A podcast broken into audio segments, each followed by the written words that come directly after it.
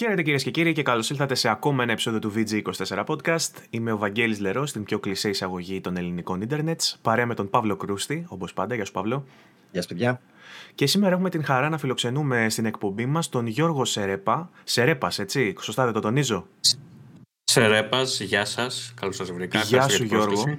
Ο Γιώργος είναι game developer. Έχει πολλές ε, ιδιότητες ε, εντός ε, του development, κυρίως ως γραφίστας, αλλά μου είπε πριν ανοίξουμε ότι ασχολείται και, και με άλλες πτυχές του. Θα μας πει αμέσως με τι ακριβώς ασχολείται. Και αυτή την περίοδο έχει σε ανάπτυξη ένα παιχνίδι ε, που υπάρχει και ένα demo, ανέβασα πρόσφατα στο gaming community στην σελίδα μας και σχετικό περιεχόμενο. Και έχουμε ξανά καλύψει και το παιχνίδι με άρθρα μας στο VG24, το Φόβος, Φόμπος ή whatever, δεν ξέρω πώς το, πώς το αποκαλείς. Φόβος.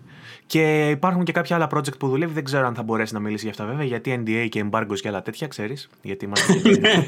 ε, αλλά ε, είναι μεγάλη μας χαρά που φιλοξενούμε έναν Έλληνα game developer για να κάνουμε σήμερα μια συζήτηση εκτός από τα συνταρακτικά νέα που θα συζητήσουμε στη συνέχεια με όλα αυτά που γίνονται, κυρίως από τον, από τον χώρο της Sony ε, και κάτι project Spartacus και κάτι τέτοια που θα γελάσουμε όλοι μαζί αργότερα. Πλάκα κάνω, εντάξει. Μου είπε ο Παύλος να είμαι εριστικό στην εισαγωγή να κάνουμε νούμερα. Θα, θα τα πούμε σοβαρά. Θα κάνουμε σοβαρή ανάλυση. Εγώ δεν είπα αυτό, αυτό το πήρε έτσι, έτσι. ναι, ε, όχι, όχι, θα μιλήσουμε σοβαρά για το Spartacus στη συνέχεια. Στην, ε, πριν φτάσουμε εκεί όμως, θα θέλουμε να κάνουμε μια πολύ έτσι ε, τρυφερή τέτα τέτ κουβέντα με τον Γιώργο ε, για το struggle του game development στην Ελλάδα και να μας πει και τις εμπειρίες του με, για το πώς έχει φτάσει ως εδώ και το πώς είναι τέλος πάντων μια ελληνική προσπάθεια gaming να την φέρνεις, να της δίνεις σάρκα και οστά. Ε, σε καλησπέριζω και πάλι λοιπόν Γιώργο ή καλημερίζω ανάλογα με την ώρα που θα το ακούνε οι υπόλοιποι. Για σένα νομίζω είναι καλησπέρα εκεί που βρίσκεσαι στο time zone. Ε, στα, στο, στα εξωτικά λιώσια όπου η σύνδεση του ίντερνετ ακόμα βρίσκεται σε πρωτόγωνα στάδια δυστυχώς. Αν ακούει ο Δήμαρχος, παρακαλούμε να κάνει κάτι γιατί ο καλεσμένος μας όπως βλέπετε. Έχοντας να κάνει. Ε, κολλείεται. Ε, λοιπόν, ε, Παύλο, ε, εσύ μου τον σύστησες στο Γιώργο βέβαια. Δεν ξέρω τι σχέση έχετε, αν θες να μας πεις δύο λόγια και εσύ για τον καλεσμένο μας να τον προλογίσεις. Εγώ τον Γιώργο τον ήξερα μέσω φουμπού, δεν ήξερα καν ότι είναι developer μέχρι πολύ πιο πρόσφατα. Οπότε μιλήσαμε για games, ρε παιδί μου, και για τέτοια. Και στην πορεία έμαθα και τα, ότι ασχολείται με, και με το από πίσω το κομμάτι. Θα, αλλά μπορούσε, να είναι, θα μπορούσε να είναι επαγγελματίας Twitter ο Γιώργος εντωμεταξύ. Δεν ξέρω αν έχεις δει τα stats που ανεβάζει ξέρω, γενικά με τη σχέση, σχέση με την επικαιρότητα. Το Twitter δεν τον έχω νομίζω. Όχι, δεν λέω ότι έχει Twitter. λέω θα μπορούσε να είναι Twitter γιατί έχει κάνει πολύ καυστικά και ωραία σχόλια για την επικαιρότητα γενικότερα. Γενικά τα λέει ωραία. γενικά, Σκέψου, έχουμε μια κοινή φίλη, ρε παιδί μου, με τον Γιώργο, που μου λέει Πού το ξέρεις. Εγώ το ξέρω από εκεί. Εσύ που το ξέρεις από εκεί. Ε, Τέλος πάντων, θα τα πούμε μετά με τον Γιώργο για αυτά. Και μου λέει, τις προάλλες μου λέει, τι θα γίνει, μου λέει. Έχετε ερωτευτεί, μου λέει με τον Γιώργο, μου λέει και κάνετε σχόλια ο ένας τον άλλον. Επειδή βλέπει όλη την ώρα που του κάνω like και τέτοια. Γι' αυτό, οπότε ναι. OK. Okay. Ε, θα, μπορούσατε να, θα μπορούσατε να είστε και αδέρφια, βέβαια, έτσι όπως σας βλέπω τώρα. Βέβαια, είναι προφίλ λίγο Γιώργος. ε, αυτό τσουβάλιασμα, ξέρεις. Ε. Αυτό τσουβάλιασμα για το καραφλό μου είμαι γυαλιά. Ε, και είχαμε και ζοκ χωρίς γυαλιά την προηγούμενη, οπότε δεν είναι τα γυαλιά. Υπάρχει ένα μοτίβος καλεσμένος σου βέβαια, αλλά ε, ε, είστε ομορφόπεδα όμως. τουλάχιστον, τουλάχιστον είστε ομορφόπεδα. Λοιπόν, Γιώργο, για πες μας δύο λόγια για σένα. Ε, πες μας τι κάνεις τώρα, ε, τι έκανες παλιότερα και τι θα κάνεις μεθαύριο. Πάμε για καφέ. Εμπειρέ, να πάμε, παιδιά, ναι. Ναι, όντως. Για, για ε, να, πω, να πω ξανά ευχαριστώ για την πρόσκληση και ότι κιόλας δεν το περίμενα. Δηλαδή δεν νομίζω ότι, δεν νομίζω ότι έχω κάποια ποιότητα συγκεκριμένη. Δηλαδή, μου σου λέει ο Παύλος, λέω: Οκ, okay, ας πάω να δούμε, δεν ξέρω γιατί. ε, μου αρέσει έτσι που ξεκινάει δυναμικά και εκείνος. Γραφίστα ήμουνα μέχρι το 2016. Ε, μετά έκλεισε το δημιουργικό της εταιρείας που ήμουν, οπότε με πήρε και εμένα η μπάλα. Ε, κάτι φίλοι ξεκινούσαν. Όχι.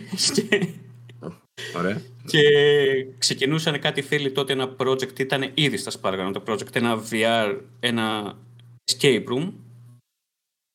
Και επειδή με ξέρουν να είμαι gamer από πάντα, μου είπαν έλα λίγο να παίξεις, να μας πεις, να μας δώσεις κανένα feedback και τέτοια. Ε, και όταν πήγα, άρχισα να βλέπω πρώτη φορά μηχανή, μια Unity ξέρω εγώ πώς είναι, textures πώς είναι, τα maps πώς είναι να τα φτιάχνεις, να φτιάχνεις τα materials και τα αντικείμενα και τα 3D models.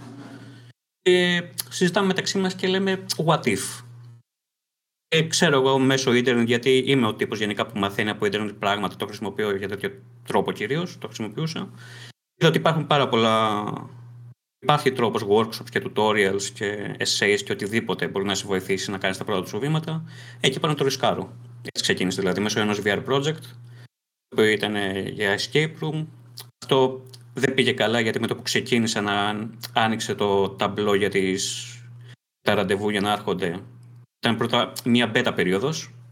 Φτάνουμε το παιχνίδι, ξεκίνησε η πρώτη καραντίνα. Μόλις τέλειωσε η πρώτη καραντίνα δεν είχαμε ραντεβού και ο κόσμος είδαμε ότι φοβόταν να φορέσει το VR φορούσε, ναι, εντάξει, θα φορούσε κάποιο που δεν ξέρουν.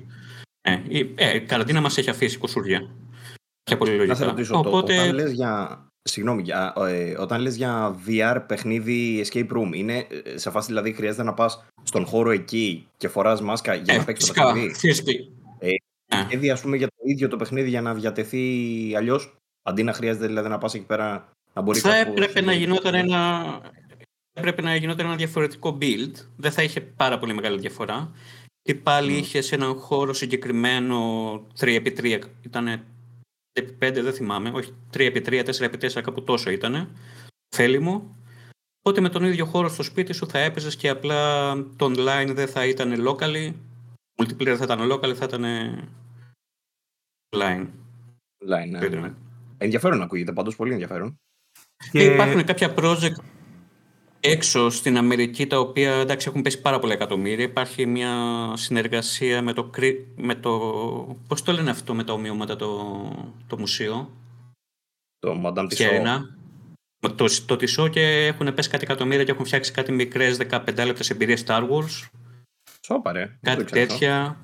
Υπάρχουν κιόλας και modular σκηνικά όπου μπορεί να βλέπεις από τα, από τα VR ξέρω εγώ, μια φυλακή κάγκελα και υπάρχουν κιόλας foamy κάγκελα πραγματικά να τα πιάνεις. Οπότε και η εμπειρία.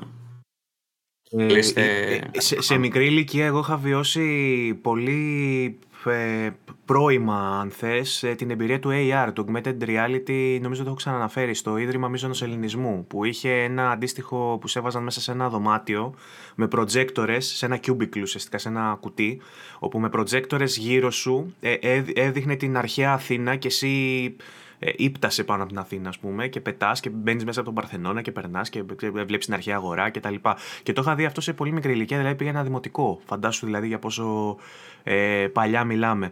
Νομίζω ότι αυτός ο χαρακτήρας ο εκπαιδευτικός στο gaming, ε, ενώ πάντα είναι επικαιρός και πάντα συζητάμε για το πώς μπορεί να εφαρμοστεί και να ε, γίνει ακόμα πιο ωφέλιμο το gaming για τα παιδιά, ας πούμε, και για τους μεγαλύτερους. Ε, δεν το έχουμε δει σε πολύ ε, οργανωμένες προσπάθειες που να γίνονται και εμπορικές και να, έχουν, ε, να είναι τόσο διαδεδομένες όσο θα περίμενε κανείς. Ίσως εξαίρεση να αποτελεί το Assassin's Creed που έκανε ε, με το, και με την Αίγυπτο και με την αρχαία Ελλάδα έκανε ε, ένα τύπου... Και μια στο τύπου, το έχει. Και στο Valhalla το έχει. Το βάλαμε πριν κανένα μήνα. Ωραία. Ε, θα περίμενε όμως κανείς να δει το gaming να ε, μπαίνει πιο σοβαρά ρε παιδί μου σε αυτό το πράγμα. Τύπου, δεν το περίμενα για την Ελλάδα για κανένα λόγο στην, στην παρούσα φάση. Αλλά θα περίμενα και έξω να υπάρχει στο σύστημα παιδείας ας πούμε μια ενσωμάτωση στο, στην ύλη που γίνεται στα παιδιά ε, που, που διδάσκονται τα παιδιά ας πούμε, και να μαθαίνουν ιστορία μέσω από τέτοια πράγματα. Γιατί είναι το διαβίου αυτό που σου αφήνει κάτι. Εγώ, ας πούμε, εκείνη την ε, περιήγηση που είχα κάνει που σου λέω στο, στο Μίζωνο Ελληνισμού, τη θυμάμαι ακόμα. Σχεδόν όσα είδα τα θυμάμαι ακόμα. Ενώ δεν θυμάμαι αντίστοιχα το μάθημα της ιστορίας που μου έδειξε τα ίδια πράγματα και έπρεπε να το παπαγαλίσω. Εν πάση περιπτώσει, ε, εκτός του εκπαιδευτικού, βέβαια, υπάρχει και το ψυχαγωγικό κομμάτι του gaming, με το οποίο μάλλον ο Γιώργο ασχολήθηκες περισσότερο. Ε, και μετά, το, μετά από αυτή την ε, περιπέτεια που είχες με το VR, ε, εγώ τουλάχιστον μετά από αυτό χρονικά σε γνώρισα μέσα από το φόβος. Ε, με το φόβος mm. πώς ασχολήθηκες και πώς ε, ξεκίνησε η ιδέα; Ε, βασικά Ασχολήθηκα, καταλήξαμε με τον Βασίλη. Είναι ο Βασίλης και ο Νίκος τα παιδιά που ξεκίνησαν το project. Ε, γνωρίστηκα γιατί είμαστε μια κατακαιρματισμένη κοινότητα. Δεν υπάρχει καν κοινότητα στην Ελλάδα, οπότε είμαστε όλοι στο ψάξιμο. Ξέρετε κανένα game developer, ξέρετε κανένα game developer και έτσι αρχίζει και ενώνεσαι με κόσμο.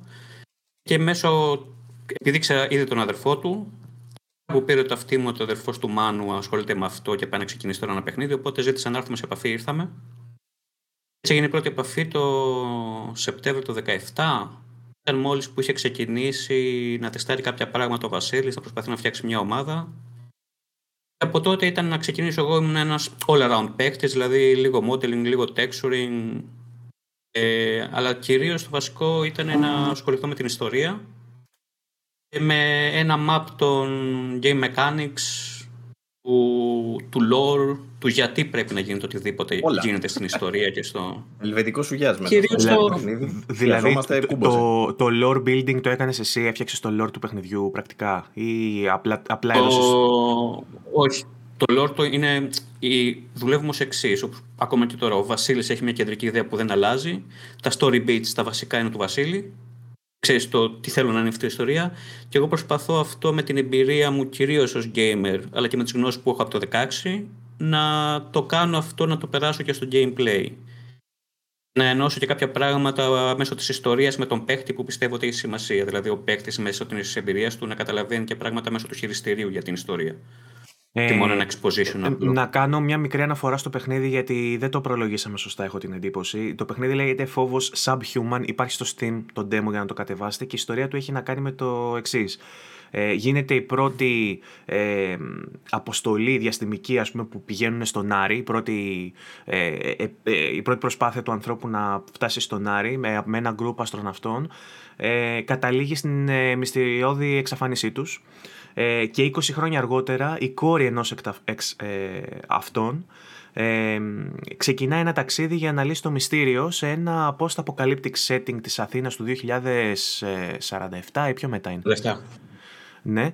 Ε, ε, όπου ε, ε, όλα αυτά που συζητάμε σήμερα ως ε, κρίση οικολογική και όχι μόνο έχει καταντήσει αυτή την χώρα σε ακόμα χειρότερα χαλιά από την τώρα.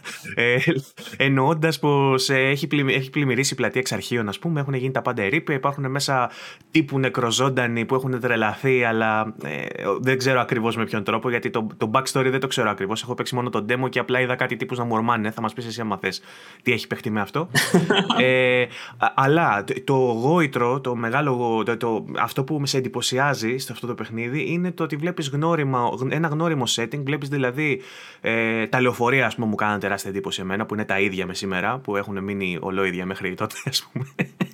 Ε, που είναι πολύ ελληνικό. Που είναι πολύ ελληνικό, ισχύει. Ε, οι κάδοι ανακύκλωσης ε, έχουν μείνει οι ίδιοι ε, και ίσως ακόμα δεν χρησιμοποιούνται όπως πρέπει, θα έλεγε κανείς. ακόμα και τότε πετάει ο καθένας μέσα ό,τι θέλει. Ε, έχει, ξέρω εγώ, κάποια σημεία έτσι ορόσημα όπως ε, το σημείο του μετρό που κατεβαίνει στην αποβάθρα πούμε, και έχει πάνω την πινακίδα του μετρό ή την πλατεία των εξαρχείων. Ε, πάντα με ένα twist μέσα με κάποια πράγματα που έχουν γίνει μελλοντικά ας πούμε, και έχουν αλλάξει τη δομή και τα σχετικά.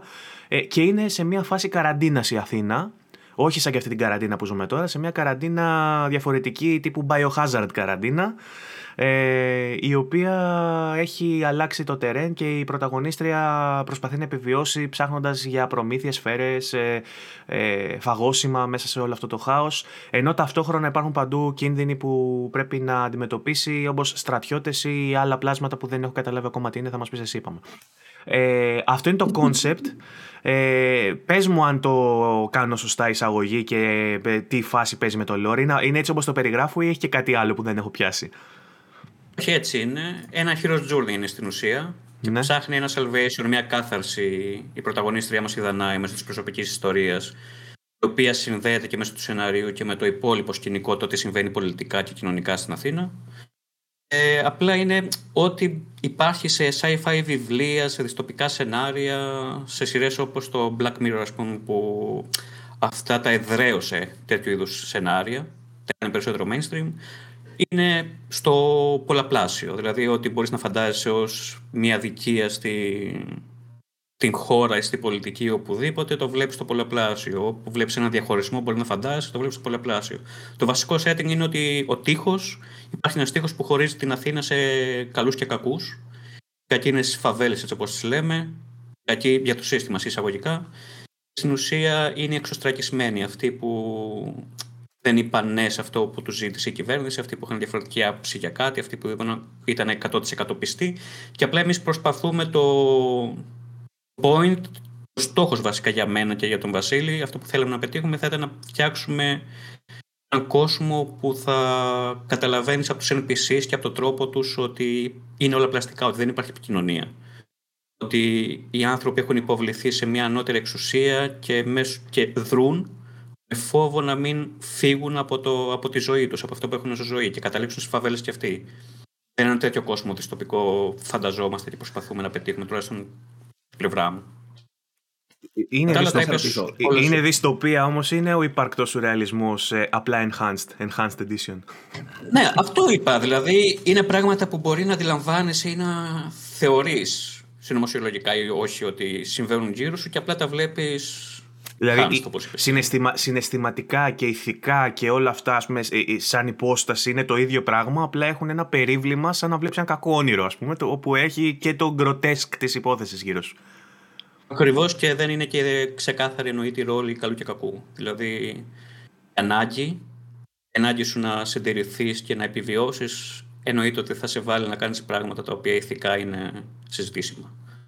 Διαπραγματεύσιμα. Η Παύλο, τι θέλεις να ρωτήσεις; Ε, όχι, γενικά με το ελληνικό στοιχείο ήθελα να ρωτήσω. Πρώτον, πώς σας ήρθε, η, ήρθε η ιδέα, αναμενόμενα από τη στιγμή που ζείτε σε αυτή τη χώρα.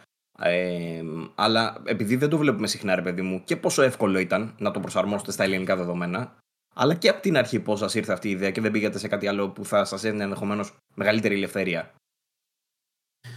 Η ιδέα πρώτα απ' όλα είναι του Βασίλη 100%. Δηλαδή, ο Βασίλης είχε μία ιδέα για μία ιστορία η οποία δεν έχει και πάρα πολλές διαφορές με αυτό που έχει καταλήξει να είναι. Δηλαδή είναι σχετικά συνεπής στην αρχή, στο αρχικό του πλάνο. Ε, εγώ μπήκα γι' αυτό για να γίνει περισσότερο. Μπορώ να σου πω, η ιδέα ήταν πολύ πιο extravagant στην αρχή. Απλά προχωρώντας, βλέπεις ότι είναι σχετικά δύνατο να συμβούν πράγματα που έχεις στο νου σου. Αρχίζεις και κόβεις, κόβεις, κόβεις και όλη η ιστορία μετά καταλήγει το editing να δίνει το, η τελική μορφή. Και οπότε αυτό είναι οι απάδε. Δηλαδή δεν υπήρχε. Δεν, ούτε εγώ συμμετείχα και δεν είχε να κάνει και με games η, η ιδέα. Η ιδέα ήταν απλά μια ιστορία που ήθελε ο Βασίλης για την ανάγκη να υποθεί μαζί με τον Νίκο. Απλά αυτή αρχίσαμε να βλέπουμε πώς μπορεί να γίνει video game. Τώρα για τις δυσκολίες. Δεν ξέρω πού μπορώ να ξεκινήσω. Να σου, πω εγώ να, να σου πω εγώ ένα πράγμα που παρατήρησα παίζοντας τον demo. Ε, νομίζω ότι ενώ υπάρχουν γενικότερα προσπάθειες ελληνικές να γίνουν παιχνίδια, ε, πατάνε σε πιο ασφαλ, ασφαλή μονοπάτια, ας πούμε, genre-wise, δηλαδή με βάση το είδος του παιχνιδιού που επιλέγουν να σχεδιάσουν. Ε, για ναι, ναι. παράδειγμα, το να φτιάξει ένα platformer ή ένα indie game αφήγησης ή ένα visual novel ή οτιδήποτε, σαφώς δεν έχει τις ίδιες δυσκολίες με το να φτιάξεις ένα ολοκληρωμένο adventure με open world στοιχεία και έναν κόσμο λεπτομερή. Ε, και αυτό που νομίζω ότι θα σας ε, προβλημάτισε ιδιαίτερα είναι η έβρεση των assets ε, γιατί ε, υποθέτω έτσι, δεν έχουμε κάνει συζήτηση στο παρελθόν. Βλέπω ότι χρησιμοποιείται Unreal Engine. Ωραία. Υπάρχουν assets για την Unreal Engine. Μπορείς να βρεις έτοιμα κάποια πράγματα για να μην κάτσεις να τα σχεδιάσεις από την αρχή. Όμως το πρόβλημα είναι ότι αυτά τα assets συνήθως πατάνε σε δουλειά Αμερικάνων ή Ευρωπαίων ε, δημιουργών και βλέπεις έτσι για παράδειγμα ένα station wagon αμερικάνικου τύπου μέσα στην Αθήνα που μοιάζει λίγο παράτερο δίπλα στο 856 το λεωφορείο, καταλαβες; Οπότε ε, ε, υπό αυτήν την έννοια για σένα που είσαι και designer ε, προσθέτει ακόμα ένα επίπεδο στο ότι πρέπει να σχεδιάσεις πράγματα που δεν μπορείς να βρεις έτοιμα με τίποτα εκεί έξω. Πρέπει να κάτσεις να σχεδιάσεις ας πούμε ε, το, το ελληνικό τέτοιο του Σαξόραλου και του Στάρλετ ας πούμε που περνάει με τσίτα τον Παντελίδη στα ηχεία. Πρέπει να κάτσεις να το φτιάξεις αυτό δεν υπάρχει έτοιμο κάπου. Γιατί το 2047, το ποτέ είπαμε πάλι θα υπάρχει αυτό. Ε, σαξόραλα δεν πεθαίνουν ποτέ. Ρε. Πρώτα θα πεθάνει το ανθρώπινο είδος και μετά θα φύγουν τα σαξόραλα. Ε, μην, γίνει, μην παραξηγηθώ. Ε, designer δεν είμαι εγώ στο παιχνίδι. Δηλαδή είχα ξεκινήσει το 2017 να σχεδιάζω κάποια assets. Απλά τώρα ο βασικός designer είναι ο Γιώργος, Γιώργος Ζέκος. Οπότε δεν θα δείτε ε, asset που έχω δημιουργήσει εγώ. Okay. Εσύ, εσύ, δηλαδή... εσύ τι κάνεις στο παιχνίδι τώρα; Το ιστορία. Α, έχεις, ε, επικεντρώνεις εκεί. Ε, έχεις όμως, ε, έχεις κάποια επιρροή πάνω στο design ε, του τύπου ότι αυτό θέλω να μου το σχεδιάσεις έτσι ρε παιδί μου ή είναι το δημιουργικό κομμάτι καθαρά πάνω στον άλλο άνθρωπο; Αυτό είχαμε ξεκινήσει να σκεφτόμαστε έτσι για έναν τέτοιο κόσμο, απλά πλασιάζει πάρα πολύ τη δουλειά. Οπότε αυτό έχει μείνει στο ότι κυρίως η ομάδα του design τι μπορεί να καταφέρει. Γιατί άμα μπλεγό, μπλέκονταν και με την ιστορία και προσπαθούσαμε να κάνουμε και ένα environmental storytelling, ε, μάλλον δεν θα τελειώναμε ποτέ. Οπότε ιστορία μόνο και, το, και τα game mechanics. Συζήτηση πάντα με τον Βασίλη. Okay. Ε, να ρωτήσω εγώ, το, το είδος τι είναι ακριβώς, επειδή δεν το έχω παίξει το παιχνίδι. Action adventure με stealth στοιχεία. Υπάρχει μάχη δηλαδή, και... ας πούμε... Υπάρχει και melee, υπάρχει και ranged, υπάρχουν και... Αυτό βασικά. Και stealth. Ήδη είναι αρ... αρκετά ευρύ το πεδίο, γι' αυτό θέλω να πω. Δηλαδή τώρα το να προσπαθείς να κάνεις έξτρα πράγματα... Ναι, και ήταν και η αρχική ιδέα, είχε και άλλα πράγματα τα οποία. εντάξει. Κόπηκαν στο, στο μοντάζ. Μα, λογικό, λογικό. Πάντως να πω για αυτό που είπε ο Βαγγέλης για τα. Είναι σίγουρα το αξίζουν μπράβο και του Βασίλη και του Νίκου που μείνανε πιστοί στο όραμα, ε, που επενδύουν σε αυτό.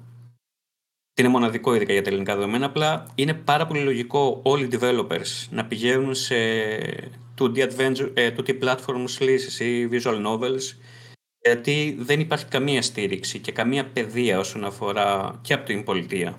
Είναι ο βασικός συντελεστής. Και από άλλα πράγματα να βοηθήσουν οι game studios να κάνουν κάτι. Τα περισσότερα παιδιά που ξέρω ε, κρατάνε τα studios ζωντανά με B2B δουλειές, με white label και με πράγματα που δεν έχουν να κάνουν με το gaming, αλλά έχουν να κάνουν με κώδικα, έχουν να κάνουν με ψηφιακά πράγματα γενικότερα.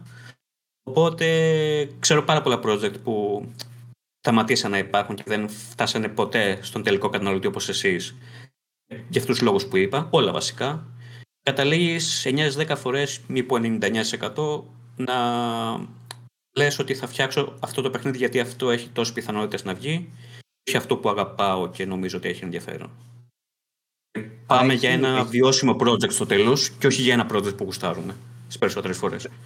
Θεωρείς ότι το, ας πούμε, το concept σε μια εταιρεία το να λειτουργεί έτσι όπως λες με B2B δουλειές ας πούμε και με διάφορα άλλα projects διαφορετικά από gaming και απλά το gaming να το έχει ως side project ή ως hobby ξέρω εγώ μέσα σε όλο αυτό αυτό είναι κάτι αυτό που, που είπες, ε, ξέρω ήδη δύο-τρεις που προσπαθούν να στελεχώσουν την εταιρεία τους με μία ομάδα που φτιάχνει τα day to day αυτά που σου πληρώνουν το ρεύμα που λέμε μία άλλη ομάδα να είναι dedicated στο όνειρο το όνειρο είναι ένα παιχνίδι έχει, disclaimer. το...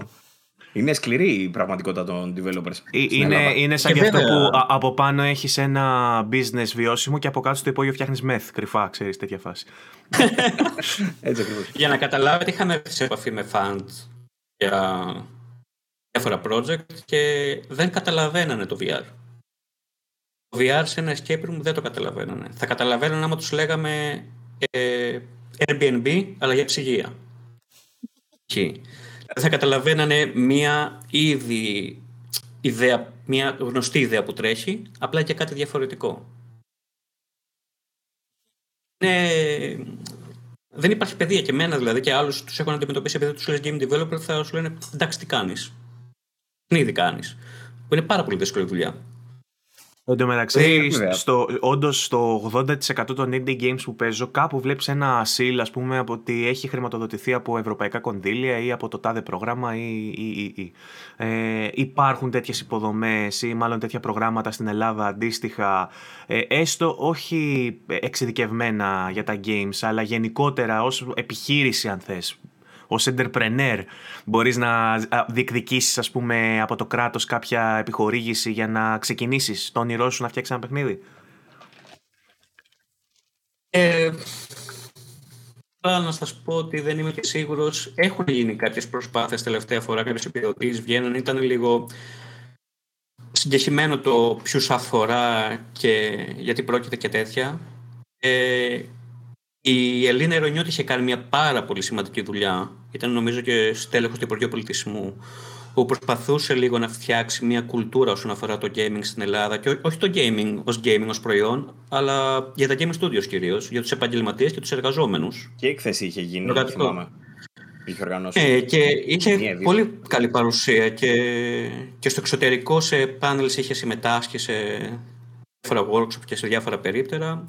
Από εκεί και πέρα δεν ξέρω, το, Το κακό και το κύριο βασικό πρόβλημα της κοινότητας είναι ότι είναι κατακαιρματισμένο. Δεν υπάρχει κοινότητα. Τώρα έχουν γίνει κάποιες προσπάθειες να φτιαχτεί ένα union. Έχουν κολλήσει, έχουν μείνει. Γι' αυτό ήθελα να, σε ρω... να σε ρωτήσω. Επειδή δεν είχα καταφέρει να έρθω στην ε, συνάντηση αυτή, δεν ξέρω αν είχες παρακολουθήσει εσύ. Ε... Ε, δεν είχα καταφέρει κι εγώ για προσωπικούς λόγους. Αυτό που προσπαθώ να καταλάβω τώρα κι εγώ είναι ότι όντως ε, το έχουμε συζητήσει και με άλλα παιδιά, ρε παιδί μου, ότι είναι, είναι αυτό που λες, ότι είναι κατακαιρματισμένη η κοινότητα. Δεν υπάρχει μια. Καταρχήν δεν υπάρχει πλαίσιο για να στηθεί κάτι τέτοιο. Δεν, δεν νοείται από πριν, ξέρεις, να υπάρχουν ε, κανόνες ή κάτι τέτοιο, ρε παιδί μου, για να δεις ποιους θα πάρεις, σε ποιον θα απευθυνθείς για να σε καθοδηγήσει. Αλλά εν προκειμένου έχω δει ότι κάνουν, ας πούμε, δύο συνέλευσει, τρεις, κάποια πράγματα. Μαζί με ένα game jam που γίνεται, ξέρω εγώ, στην Πάτρα, μαζί με δύο-τρία άλλα πραγματάκια, κάπως έτσι μόνο. Ε, Αυτό το πράγμα φαντάζομαι τώρα θα θέλει και ε, μία κατεύθυνση και ξέρω εγώ, από κυβερνητικά και από καπαλού ίσως. Μια βοήθεια, τέλος πάντων. Α, εννοείται, όπως, θα, όπως βγάζεις, όπως βοηθάς το υδρόφυλλο βαμβάκι π.χ. για τον αγρότη, γιατί είναι ένα υδρόφυλλο βαμβάκι, ξέρω ένα προϊόν που δεν το δεν το έχουν ανάγκη, δεν το χρησιμοποιούν οι αγρότες. Έτσι πρέπει να βοηθήσει και άλλα πράγματα να πάρουν μπρος. Δηλαδή, το βασικό της επένδυσης είναι η κίνηση. Το να του δώσεις ένα λόγο του αλλού, πει εντάξει, θα επενδύσω. Και βασικά να καταλάβουν και αυτό που Βαγγέλης στην αρχή για το εκπαιδευτικό, ότι είναι τεράστιο θέμα. Το gamification έχει περάσει σε πάρα πολλά στάδια της εκπαίδευση. Το ξέρω και από φίλους εκπαιδευτικούς. Δηλαδή, υπήρχε ένα προσωπική ιστορία ενός φίλου που είχε κάτι πρώτη Δευτέρα Δημοτικού, νομίζω, και κάτι ασκήσεις με μαθηματικά, ξεσώ, απλές. Διαδραστικοί πίνακες, ας πούμε, κτλ. Ε, αντί να τους βάλεις στο πίνακα, ε, πήρε post χρωματιστά, τους έκρυψε μέσα στη τάξη και χώρισε σε κατηγορίες της πράξη. Ξέρω εγώ, και είπε: Ψάξτε, βρείτε τα post να τα λύσετε. 100% επιτυχία. Όλα τα παιδιά σαν τρελά ασχολήθηκαν. Δηλαδή, είμαστε περίεργα όντα και γενικά θέλουμε ένα σπίρτο, μια σπίθα να μας εξάψει τη φαντασία και την περιέργεια ώστε να, να κινηθούμε. Νομίζω αυτό λειτουργεί, έτσι λειτουργεί και επιχειρηματικά. Θέλεις το κράτος, το κράτος ο ρόλος του είναι να είναι εδώ για αυτούς που δεν μπορούν βασικά. Αυτή είναι η βασική αρχή. Ε, να σε βοηθήσει, να σε σπρώξει κάπως. Το άλλο τώρα για τους ιδιώτες, μπορείς να πας και σε προγράμματα έξω. Υπάρχει ο Jonathan Blow, ας πούμε, που, έχει, που είναι τεράστιος developer και έχει μια πλατφόρμα δεν θυμάμαι πώς λέγεται, που φέρνει σε επαφή ανθρώπους που θέλουν να επενδύσουν με ανθρώπους που ψάχνουν επενδυτή. Και γίνεται ο ενδιάμεσο, ξέρω εγώ. Έξω, άμα επευθυνθεί και η Devolver Digital που εντάξει έχει τεράστιο όνομα, είναι ο μεγαλύτερος indie Αναπούρνα. Ε, Αναπούρνα υπάρχει και η. Πώ λέγεται, η Ray Fury. Με την Devolver έχουμε ανταλλάξει mail Ροφιούρ, ναι. Με την Devolver έχουμε ανταλλάξει και email. Δηλαδή είναι και φιλικοί οι άνθρωποι. Ξέρουν ότι είναι. Βασικά νομίζω ότι έχουν το, το indie attitude. Είναι και αυτοί οι developers, ξέρουν πώς είναι. Δεν τυχαίο ότι έχουν βγάλει όλες αυτές τις επιτυχίες και αυτά τα project. Να σε ρωτήσω, εσείς έχετε ναι. σκεφτεί κάπως ή έχετε κάνει κάποια προσπάθεια για να επικοινωνήσετε ή είναι νωρίς ακόμα; Όσον αφορά το φόβος, ναι, ναι, για το φόβος μιλάω, συγγνώμη. Υπάρχουν πάρα πολλές σκέψεις για το πώς μπορούμε να προχωρήσουμε. Μία από αυτές είναι και αυτή. Α τώρα να επικοινωνήσουμε με κάποιον publisher, έτσι. Ναι, το... ναι, ναι, ναι. ναι, όλα αυτά παίζουν, είναι στο τραπέζι για τους λόγους που προείπα και δεν χρειάζεται να ξαναπούμε. Για την δυσκολία του να κρατήσεις ένα project ζωντανό βιώσιμο. Αλλά και Kickstarter παίζουν και τα Patreon παίζουν που τα ξέρετε φαντάζομαι. Ε, βέβαια τώρα το να βρεις αντίκρισμα στην ελληνική ε, gaming κοινότητα, ενώ την κοινότητα των παικτών. Το να βρεις εκεί πέρα αντίκρισμα και να βρεις ανθρώπους που θα ε, επενδύσουν σε Patreon, γιατί να επενθυμίσω ότι το Patreon δεν είναι σαν το Kickstarter, συγγνώμη. Ε, δεν είναι σαν το Kickstarter το οποίο βάζεις ένα ποσό ας πούμε, και γίνει αυτόματα backer. Το Patreon είναι ότι μηνιαία αφήνεις κάποια χρήματα στον δημιουργό, σαν να έχεις συνδρομή σε αυτόν. Οπότε δεν ξέρω, δεν... ξέρω με ποιον τρόπο μπορείς αυτό να το, να το πουλήσεις σε έναν Έλληνα και να το δεχτεί, ρε παιδί μου. Και δεν λέω ότι απαραίτητα φταίει η κουλτούρα του Έλληνα, φταίει και οι συνθήκες στις οποίες ζει. Δεν είναι αμεληταίο το ποσό ακόμα και των 5 ευρώ ή των 10 ευρώ το μήνα για να στηρίξει μια indie προσπάθεια. Ε, εννοείται και άμα, άμα είναι να καταλήξει ένα project, μιλάω γενικά όχι για εμάς, να καταλήξει ένα project εκεί, θα πάει σε, μέσω Reddit πρώτα και μέσω άλλων social ώστε να φτιάξει ένα κοινό και μετά να το κάνει channeling ένα Kickstarter, σε ένα campaign γενικά, σε ένα Patreon. Γενικά η απάντηση αυτό που πάντα είναι ότι κάθε στούντιο κάνει ό,τι περνάει από το χέρι του για να κρατήσει ζωντανό ένα project. Οπότε ό,τι υπάρχει εκεί έξω σαν, σαν η βοήθεια σκέφτεσαι 100%. Το βάζει στη συζήτηση τουλάχιστον. Να ρωτήσω, ε, ε, ναι. για, να, για να γυρίσω λίγο στο παιχνίδι θέλω. Ε, τα παιδιά σου που είστε τρία άτομα σύνολο. Στο, στο φοβός. Ναι. Όχι, όχι, είναι δέκα. Υπάρχει... Α, είστε μεγαλύτερη Εγώ ομάδα. Ναι, ναι, ναι, υπάρχουν in-house. Εγώ δεν είμαι in-house γιατί δεν είναι καθημερινές οι ανάγκες. Ε, υπάρχουν in-house τα 8 άτομα για το design, το προγραμματισμό και υπάρχουν και outsource. Ε, πολλά. Ε, αυτό που θέλω να ρωτήσω είναι αν υπάρχει πρώτερη εμπειρία, ρε παιδί μου. Δηλαδή, αν. Ε, και δεν ξέρω τώρα και κατά πόσο βοηθάει αυτό το πράγμα. Φαντάζομαι κάπου θα βοηθάει. Ε, πρώτη εμπειρία από τα άτομα που έχουν δουλέψει σε αυτό, αν έχουν δουλέψει σε άλλα παιχνίδια, είτε εγχώριες παραγωγές, ρε παιδί μου, είτε σε μεγαλύτερες εξωτερικού. Ή οι περισσότεροι όχι. Οι περισσότεροι ήταν πρώτη φορά. Είναι παιδιά που μέσω σχολών που είναι η πρακτική τους, είναι παιδιά που είναι η πρώτη τους δουλειά αυτή και πάλι από σχολή, ξέρω εγώ, developers και τέτοια. Είμαι εγώ. Υπάρχει εμπειρία από ένα-δύο άτομα, αλλά κυρίως είναι μια ομάδα που απλά λέει ναι σε αυτό το στόχο και τον, γιατί τον αγαπάει, να τον γουστάρει οτιδήποτε. Και ξέρεις, είναι trial and error η φάση. Τα στο developer. Development. Ε, υπάρχει, ε. υπάρχει κάποιο χρονοδιάγραμμα στο παιχνίδι, δηλαδή βρίσκεται τώρα σε κάποια συγκεκριμένη φάση και στοχεύετε να φτάσετε κάπου μέχρι τότε, ας πούμε; Ε, ναι, απλά επειδή το θέμα του χρονοδιαγράμματος και το... για τα παιχνίδια είναι πάρα πολύ αστείο. Το ξέρουμε αυτό και από πάρα πολύ μεγάλα παιχνίδια. Ε, είμαστε και λίγο φιδωλοί στο τι θα ναι. δηλώσουμε. Προφανώς, προφανώς. Δεν, σου, δεν σου ζητάω release date, αν και ε, γιατί όχι να το έχουμε αποκλειστικότητα όταν θα μαθευτεί αυτό. Α, λέω εγώ τώρα πουλάω, ξέρεις. Όταν, κάνω... όταν θα μαθευτεί και είμαι έτοιμος εγώ να, να ρισκάρω τα πάντα, θα έχω μια το πω, παιδιά. Ωραία. Ε, Πάντως, ε, το state στο οποίο βρίσκεται το παιχνίδι ε, είναι αν μπορούσες έτσι αυθαίρετα να δώσεις ένα ποσοστό ε, ολοκλήρωσης εντός εισαγωγικών, ρε παιδί μου, σε, σε σχέση με το πώς θα είναι το τελικό προϊόν. Σε τι φάση θα έλεγες ότι είναι τώρα; Τώρα η ομάδα έχουμε πάρει κάποια input από, διάφορα, από διάφορες πλευρές για το demo και απλά μέσω του feedback προσπαθούμε να δούμε τι μπορεί να, προσπαθεί να, δει, να δουν τα παιδιά στο στούντιο τι μπορεί να γίνει καλύτερο, να γίνει ένα φιξάρισμα βάσει το input από, το, από παίκτες ε, τώρα είμαστε σε ένα 70-80% δηλαδή με τον Βασίλη δουλεύουμε κομμάτια της ιστορίας τώρα να, περισσότερο αναλυτικά, περισσότερο λεπτομερώς, ώστε να γίνει release τους επόμενους μήνες. Η, η full ε, η, ιστορία... Ε, η full έκδοση, ναι. Δηλαδή η ιστορία υπάρχει, τα assets, ο κόσμος υπάρχει και απλά είναι τώρα φάση λεπτομέρειας που βέβαια υπάρχει και το ότι όταν φτάσει το 90% του development Λαμβάνεις ότι υπάρχει άλλο 90% αναδιανύσει. Okay. Και αυτή η θεωρία που θα δούμε τώρα. Σαν ε, ε, ε ποσοτικά, σαν μέγεθος μάλλον, ε, αυτό που βλέπουμε στο demo σε σχέση με το παιχνίδι, τι, τι μέρος του αποτελεί, ας πούμε, είναι ένα μεγάλο κομμάτι του παιχνιδιού ή είναι μόνο ένα πολύ μικρό δείγμα του; Είναι μικρό δείγμα, γιατί σκεφτόμαστε μήπως γίνει expand και σε επεισόδια. Υπάρχει αυτή η συζήτηση. Ε, εμείς ε, προσπαθούμε να έχουμε ένα scope της τάξης των 5 με 10 ώρες gameplay.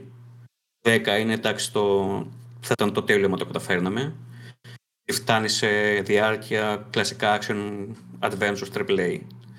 Ε, απλά μπορούμε να περιμένουμε ένα 5 με 7 ώρες με το premise ότι θα υπάρχει συνέχεια στο lore και στην ιστορία. Ε, κάπου είδα εντωμεταξύ ότι χωρίζεται και στα δύο το παιχνίδι και έχει και το κομμάτι με, που παίζεις με την κόρη στο, ε, στην Αθήνα, αλλά έχει και ένα κομμάτι που παίζεις σαν την ομάδα των αστροναυτών. Ναι, που αυτό σχετίζεται με αυτό που σας είπα. Με, τα, με, το, με το επεισόδιο, ότι θα μπορούσε ας πούμε, αυτό να είναι εξ, Ότι σκεφτόμαστε, ναι, επειδή υπάρχει, είχε μια πάρα πολύ πλούσια ιδέα στο μυαλό του Βασίλης εξ αρχής και προσπαθούμε αυτό να δούμε πώς μπορεί να γίνει υλοποιήσιμο και βιώσιμο. Θα σου πω πώς θα το κάνεις να κρατήσεις περισσότερο. Θα το κάνεις returnal και ο παίχτης όταν θα χάνει θα ξεκινάει από την αρχή. και, θα, και θα βγει ο Παύλος μετά και θα του βάλει 10. Ξέρεις αυτό έχει να κάνει με αυτό που μας έλεγε και ο Ζόκτ στο προηγούμενο επεισόδιο, ότι αυτή τη στιγμή ξέρεις, ρε παιδί μου, ότι τα παιχνίδια με τα roguelite στοιχεία, ας πούμε, ε, είναι trend. Είναι, είναι κάτι που δουλεύει αυτή τη στιγμή. Δεν ξέρεις αν θα είναι σε κάνα χρόνο ή σε δύο χρόνια, ξέρω εγώ, αν βγει το παιχνίδι πιο μετά. Αυτό το πράγμα δηλαδή είναι ρίσκο. Δηλαδή τώρα να αποφασίσει να κάνει τέτοιο πράγμα, εκτός ότι προφανώς σε αυτό το στάδιο που είναι τα παιδιά θα έχουν καταλήξει, φαντάζομαι, ως προς τη μορφή και τη δομή και το είδος. Ε, οπότε είναι κάτι διαφορετικό. Αλλά ναι, το Returnal το βοήθησε, είναι αλήθεια αυτό. Γιώργο, το παίξει το Returnal; Ε, όχι, είναι μια χρονιά αρκετά δύναμη όσον αφορά το gaming. Ε, Βοήθησε και το ότι... Ε, δεν έχει παίξει φαντάζομαι. Βοήθησε, ε, βοήθησε... Καλά, δεν έχω νέα κονσόλα πλέον. Ε, όχι πλέον, δεν έχω νέα κονσόλα, περιμένω να Ποτέ. Ever δεν είχα. καταλήξω. Έγινε ένα transition πέρσι με το Game Pass που ήμουνα παιδί της Sony, χωρίς να είμαι φανατικός. Είδα το Game Pass και λάτρεψα, οπότε τώρα ξέρεις, είμαι 50-50 και λέω εντάξει δεν χρειάζεται να πάρω μια κονσόλα Τέλεια. τη στιγμή που έχω ένα καλό Τέλεια, θα το, θα το δέσουμε αυτό μετά με την επικαιρότητα. Άλλο, Τέλεια. άλλο, άλλος ένας που γύρισε. 100% να το δώσουμε την επικαιρότητα, έτοιμος είμαι. Γελάσουμε. Ε, οπότε είναι δηλαδή η gaming εμπειρία μου είναι τώρα με Forza και Halo είχα, Forza είχα μια πάρα πολύ δυνατή επαφή αρκετές ώρες. Με Halo το παίξα λίγο, είδα κάποια πράγματα, θα συνεχίσω, περιμένω το campaign. Εντάξει, λίγο έχω παίξει, Returnal όχι, αλλά διάβασα τα πάντα, κατάλαβα ότι είχε επιρροές από From, όπως πολλοί είπανε. Εντάξει, Ωραία. Miyazaki έχει... Λοιπόν, ε, θες να κάνουμε λίγο rap, όχι γιο, ξέρεις, να κάνουμε λίγο, να συνοψίσουμε λίγο την κουβέντα που ε, κάνουμε για το φόβος, ε, για να περάσουμε στην επικαιρότητα, γιατί από ό,τι καταλαβαίνω δεν κρατιέσαι να μιλήσουμε για αυτήν και έχουμε πολλά πραγματάκια να πούμε για σήμερα. Ε, για να κλείσουμε με το παιχνίδι, ε, μπορείς ας πούμε να μας πεις αν θα βελτιωθεί στο τεχνικό και οπτικό κομμάτι περαιτέρω ε, ή αν αυτά που θα Σίγουρα. δούμε σε... Ε, Αυτό, Σίγουρα, γιατί σίγουρα, σίγουρα. για να σου είμαι απόλυτα ειλικρινής, γιατί φτιάχνουμε ένα. Το premise είναι τέλειο. Δηλαδή και εμένα η προοπτική και το backstory από πίσω με εντυπωσιάζει και είναι κάτι που θέλω να δω. Όμως τεχνικά το παιχνίδι, για να είμαστε απόλυτα ειλικρινείς και στο κοινό μας, δεν είναι στο επίπεδο των AAA παιχνιδιών. Και πρέπει να το Όχι, όχι. ξεκαθαρίσουμε αυτό, γιατί θα απογοητευτεί ο κόσμος αν πάει να παίξει μια, ένα παιχνίδι που έχει Ελλάδα μέσα, ξέρω εγώ, και διάστημα και τέτοια. Και θα πάει και θα δει, ας πούμε, μια προσπάθεια η οποία είναι, όπως προείπαμε, 10 ατόμων σε Unreal Engine, ας πούμε, με πολλά από τα assets να δημιουργούνται on the go, έτσι, καθώς πηγαίνουμε, χωρίς να υπάρχουν από πίσω. Ε, οπότε. Υπάρχει το... Πρώτα απ' όλα, μην παρεξηγηθώ. Αν κάποιος πίστεψε ότι μιλάω για κάποιο AAA, να ζητήσω συγγνώμη. Δηλαδή δεν, δεν είχα τέτοιο σκοπό. Σίγουρα δεν είναι AAA. Είναι το πρώτο παιχνίδι κάποιων ανθρώπων που ξεκινήσαν χωρίς εμπειρία να φτιάξουν κάτι. Έτσι πρέπει να το βλέπουμε. Αυτό βασικά την παρένθεση. Και Κάτι που ήθελα να αναφέρω γιατί έχει πλάκα και δεν ξέρω αν πέρασε. Είχα πάντοτε, ήμουν περίεργος να δω αν έχει περάσει τον τελικό παίχτη. Ε, ο χάρτης, ειδικά στις φαβέλες, από τη στιγμή που έπαιξα από ό,τι κατάλαβα, Ναι, δεν το τέλειωσα Ως βέβαια, γιατί χάρτης, έχ- ε- είναι- έχασα, έχασα πολύ μέσα βαθιά στο τέτοιο και όταν έχασα το σταμάτησα γιατί μ' άρεσε από την αρχή. ε, βασίζεται σε, στο πραγματικό, στους πραγματικούς δρόμους της Αθήνας. Δηλαδή, Ναι, ναι, αυτά το είδα. δηλαδή, Τσιμι, σε- τσιμισκή, τρικούπι, αυτά έβγαλα φωτογραφίες και όλα και ανέβασα. Οι αποστάσεις. Δηλαδή το πώς είναι σχηματισμένα όλα είναι... Είναι Κάμε- ένα προς ένα, ας μα- πούμε, ή ένα προ. Ε, με data από, το, από Google Map. Ωραία. Το φτιάξαμε. Ωραία, οπότε ε, θα, θα υπάρξουν σαφώς κάποιες βελτιώσεις στο animation, είμαι σίγουρος γι' αυτό και, στο, και στα γραφικά, ας πούμε, ίσως στα Σίγουρα γίνουν και στο, και στο combat. Μμμ. Σίγουρα, σίγουρα. Βασικά demo- αυτό που είπα, το... έχουμε πάρει feedback από την κοινότητα και δουλεύουμε με τα παιδιά στο στούντιο για... Είναι καλύτερο, αυτά εννοούσα. Αυτό θέλω να πω το, ότι τα demo πλέον έχουν ρε παιδί μου πολλαπλό ρόλο. Αντί για παλιότερα έπαιζες demo για να προωθηθεί το παιχνίδι. Δηλαδή σου έλεγε βγάζουμε demo για να το δεις και να το αγοράσεις, ξέρω εγώ. Τώρα έχει ρόλο που ότι μπορείς να πάρεις και το feedback. Είναι πάρα πολύ χρήσιμο αυτό το πράγμα. Ότι το βγάζεις λίγο πιο νωρίς και βλέπεις μετά αντί να το ε, βγάλει σε 10 τέσσερι, ξέρω εγώ, ε, το βγάζει στην κοινότητα και έχεις πολλαπλάσιο feedback, ρε παιδί μου, που είναι πολύ πιο χρήσιμο φυσικά. Και early access μπορείς να το βγάλεις στο παιχνίδι. Μμ. Κανονικά έτοιμο να το βγάλεις και να είναι αλφα και να μην το πεις ποτέ μπορείς να το βγάλεις στο παιχνίδι. ναι, πολλά μπορείς να κάνεις. Συμβαίνει και αυτό. Υπάρχει και αυτή η τηλεόραση. Ε, ωστόσο, ε, έτσι, για, για, να το ολοκληρώσουμε και εννοείται ότι όταν θα βρεθεί κοντά στην ε, κυκλοφορία του παιχνίδι θα ξανακαλέσουμε είτε εσένα είτε κάποιο άλλο άτομο του, ε, της ομάδας σας για να ξαναμιλήσουμε γι' αυτό. Ε, στη συγκεκριμένη φάση ο κόσμος αυτό μπορεί να κάνει είναι να κατεβάσει τον demo να το παίξει και ίσως να στείλει κάποιο feedback. Ένα. Και δύο, αν θέλει να στηρίξει, μπορεί να μπει και να το κάνει wishlist στο Steam, γιατί αυτό θα σας βοηθήσει να ανέβετε πιο ψηλά ε, και ενδεχομένως ναι, ναι. θα, θα γίνει πιο εύκολο και για εσά να επικοινωνήσετε με κάποιον publisher και να πάρετε κάποια χρηματοδότηση, ας πούμε, ή να, το, ε, να, σας το, να σας βοηθήσει να το επικοινωνήσετε καλύτερα το παιχνίδι. Λέει τα λέει ο Βαγγέλης. Ωραία. Έκανα, έκανα το promotion μόνο. Ε, ναι, ναι, κόψτε μου ένα μισθό μικρούλι και θα τα κάνουμε όλα. λοιπόν, ε, μίλησα για μισθό τώρα. Είναι σαν να μιλάω στο σπίτι του κρεμασμένου για σκηνή. ε, δεν άκουσα καλά. Κόπηκε γραμμή. Τι έλεγε. Ναι, δεν, ναι, έχει, δεν έχω κάλωσιμο. έχω διακοπές. Λοιπόν, υπάρχει κάτι άλλο που θα θέλεις να συζητήσουμε σε σχέση με το παιχνίδι ή με κάποιο άλλο project που κάνεις, ή θες να συνεχίσουμε να πούμε για επικαιρότητα; Τα άλλα project είναι αρκετά αόριστα τώρα και σε πρώιμο στάδιο, οπότε επικαιρότητα κανονικά. Ε, κατά βάση νομίζω ότι απλά διαβάζει βιβλία ο Γιώργος. Δηλαδή κάθε φορά τον βλέπω πω θα έρχεται περίεργα πράγματα. Εγώ δεν τα ξέρω αυτά. για όλου τα, για, τα, αυτά τα πράγματα. Και, Έχω μια αγάπη ε, στο διάβασμα, αλλά OK. Okay, ναι, έχει από πίσω κάτι κουβάδες με βιβλία από ό,τι βλέπουμε κιόλα. ε, αυτό φαντάζομαι σε βοήθησε και στο να κάπως να το συσχετίσεις ρε παιδί μου με το παιχνίδι, σωστά; Γενικά είμαι, είμαι φαν της ιστορίας, δηλαδή να λέω ιστορίες, να ακούω ιστορίες, να διαβάζω ιστορίες, ιστορία. Το πάνω. Όμορφα. Λοιπόν. Ε, Βάγκο, θες να περάσουμε; Ε, ναι. Λοιπόν, μας είπε πριν ο Γιώργος ότι ήταν ένα παιδί της Sony εντός εισαγωγικών, γιατί είπε ότι fanboy δεν ήταν και δεν θα μπορούσε να είναι άλλωστε, γιατί φαίνεται ε, ένα παιδί με παιδεία και με κουλτούρα πίσω του, που δεν θα μπορούσε να, να, να, σηκώνει πανό και δάδες, ας πούμε, και να κυνηγάει άλλους ανθρώπους για τα πιστεύω τους, ας πούμε, και να τους ε, πειράζει και να τους παρενοχλεί. Ε, οπότε υποθέτω ότι δεν, δεν έχουμε να κάνουμε με τέτοιο άτομο, έχουμε να κάνουμε απλά με έναν φίλο της Sony που αλλαξοπίστησε η πράσινη οχιά και, πήγε στο, και πήγε στο στρατόπεδο στο, στο Game Pass. Δεν έχω καμία χάρτινη σακούλα να φορέσω. με τρύπες, ναι, ο καταδότης. ε, ναι, και το γύρισε σε Xbox επειδή λέει μαγεύτηκε από το Game Pass και δεν μπορούμε να την αδικήσουμε κιόλας γιατί είμαστε κι εμείς τέτοιοι. Ε, και μας το Game Pass, ας πούμε, μας έχει εισαγηνεύσει. Ε, η είδηση που παίζει βέβαια ε, αυτή τη βδομάδα και θα συζητήσουμε ευθύς γιατί θέλω και τη γνώμη του Γιώργου για αυτό, καθώς φαίνεται είναι γουρλής και καθώς άφησε το στρατόπεδο της Sony. Η Sony αποφάσισε επιτέλους να πάρει ένα countermeasure, να το πω στα ελληνικά έτσι όπως τα λέω συνήθως, ένα αντίμετρο, ε, για να πολεμήσει ε, αυτή την επέλαση του Game Pass, βγάζοντας μια αντίστοιχη υπηρεσία που όμως δεν είναι το ισοδύναμο του Game Pass. Και αυτό το ξεκαθαρίζουμε από την αρχή, γιατί έχει λίγο παρερμηνευτεί στους τίτλους των ειδήσεων. Βλέπεις δηλαδή όλους να λένε ότι το Game Pass στη Sony δεν είναι το Game Pass στη Sony, είναι όμως ένα project το οποίο ονομάζεται Spartacus, που ελπίζουμε να μην έχει καμία σχέση με τη σειρά και το πώς πήγε αυτό, να είναι πολύ καλύτερο. Ναι, μπορεί, σειράρα. σειράρα. Σκατά στα μούτρα, ας πούμε, σειράρα. Τέλος πάντων. Κορυφαία σειρά. Καλά, εντάξει. Να τη δείτε. Την πρώτη σεζόν, ναι. Ε... και αίμα μόνο. Αυτό. Ε, είναι λοιπόν μια υπηρεσία η οποία βρίσκεται στα σπάργανα που είπε πριν και ο Γιώργος και δανείζω με την έκφραση ε, και σύμφωνα με τις φήμες θα ασπάσει την υπηρεσία του, του, από Game Pass, την υπηρεσία του PlayStation Plus στα τρία. Ε, και, από τα, και από τα τρία υπάρχει το μακρύτερο που έχει τις περισσότερες υπηρεσίες και υπάρχουν και τα άλλα δύο τα οποία είναι ασύμετρα, ξέρετε τώρα. Λοιπόν, ε, θα υπάρχουν τρία tier, το οποίο δεν, δεν γίνεται πιο καλή παρόμοια από αυτή που έτσι όπως το πάω μέχρι στιγμής. Ε, κάτι που είχαμε κάνει μια υπόθεση σε αυτό εδώ το podcast. Είχαμε πει, έχουμε μιλήσει πάρα πολλές φορές στο πώς θα ήταν πιο βιώσιμο το PlayStation Plus και πώς θα ήταν πιο αποδοτικό αν υπήρχε μια διαβάθμιση στις παρεχόμενες υπηρεσίες. Αν δηλαδή υπήρχε σε χαμηλότερη τιμή ε, να, να προσφέρεται η δυνατότητα του να μπορείς να μπεις στο server στη Sony και να παίξεις online.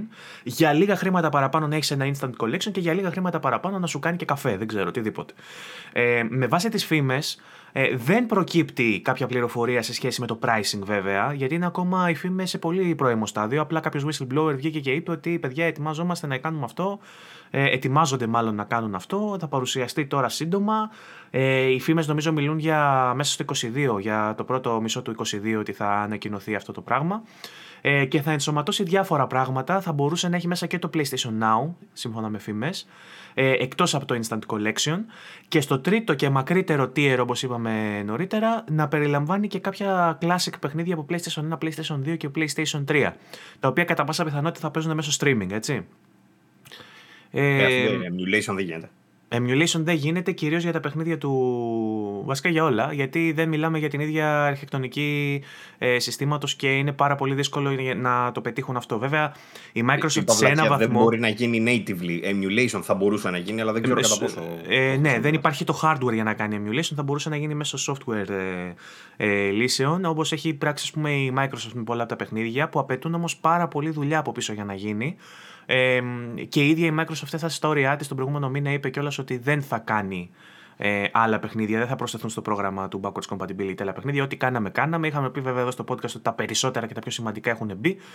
Ε, κάτι αντίστοιχο θα προσπαθήσει να κάνει η Sony λοιπόν βάζοντας περισσότερους τίτλους στο PlayStation Now που μάλλον θα είναι streamable, θα παίζουν μέσω του PlayStation Now και αυτό γύρει πολλά ερωτήματα σε σχέση με το πώς θα είναι σε κάθε χώρα η εμπειρία, ε, πόσο καλά θα δουλεύει, πόσο θα χρεώνεται. Υπάρχουν πάρα πολλά θέματα προς συζήτηση. Απλά ήθελα να κάνω μια σύνοψη της είδησης. Παύλο, θέλω να μου κάνεις το πρώτο σχόλιο, εσύ ως αρχισυντάκτης.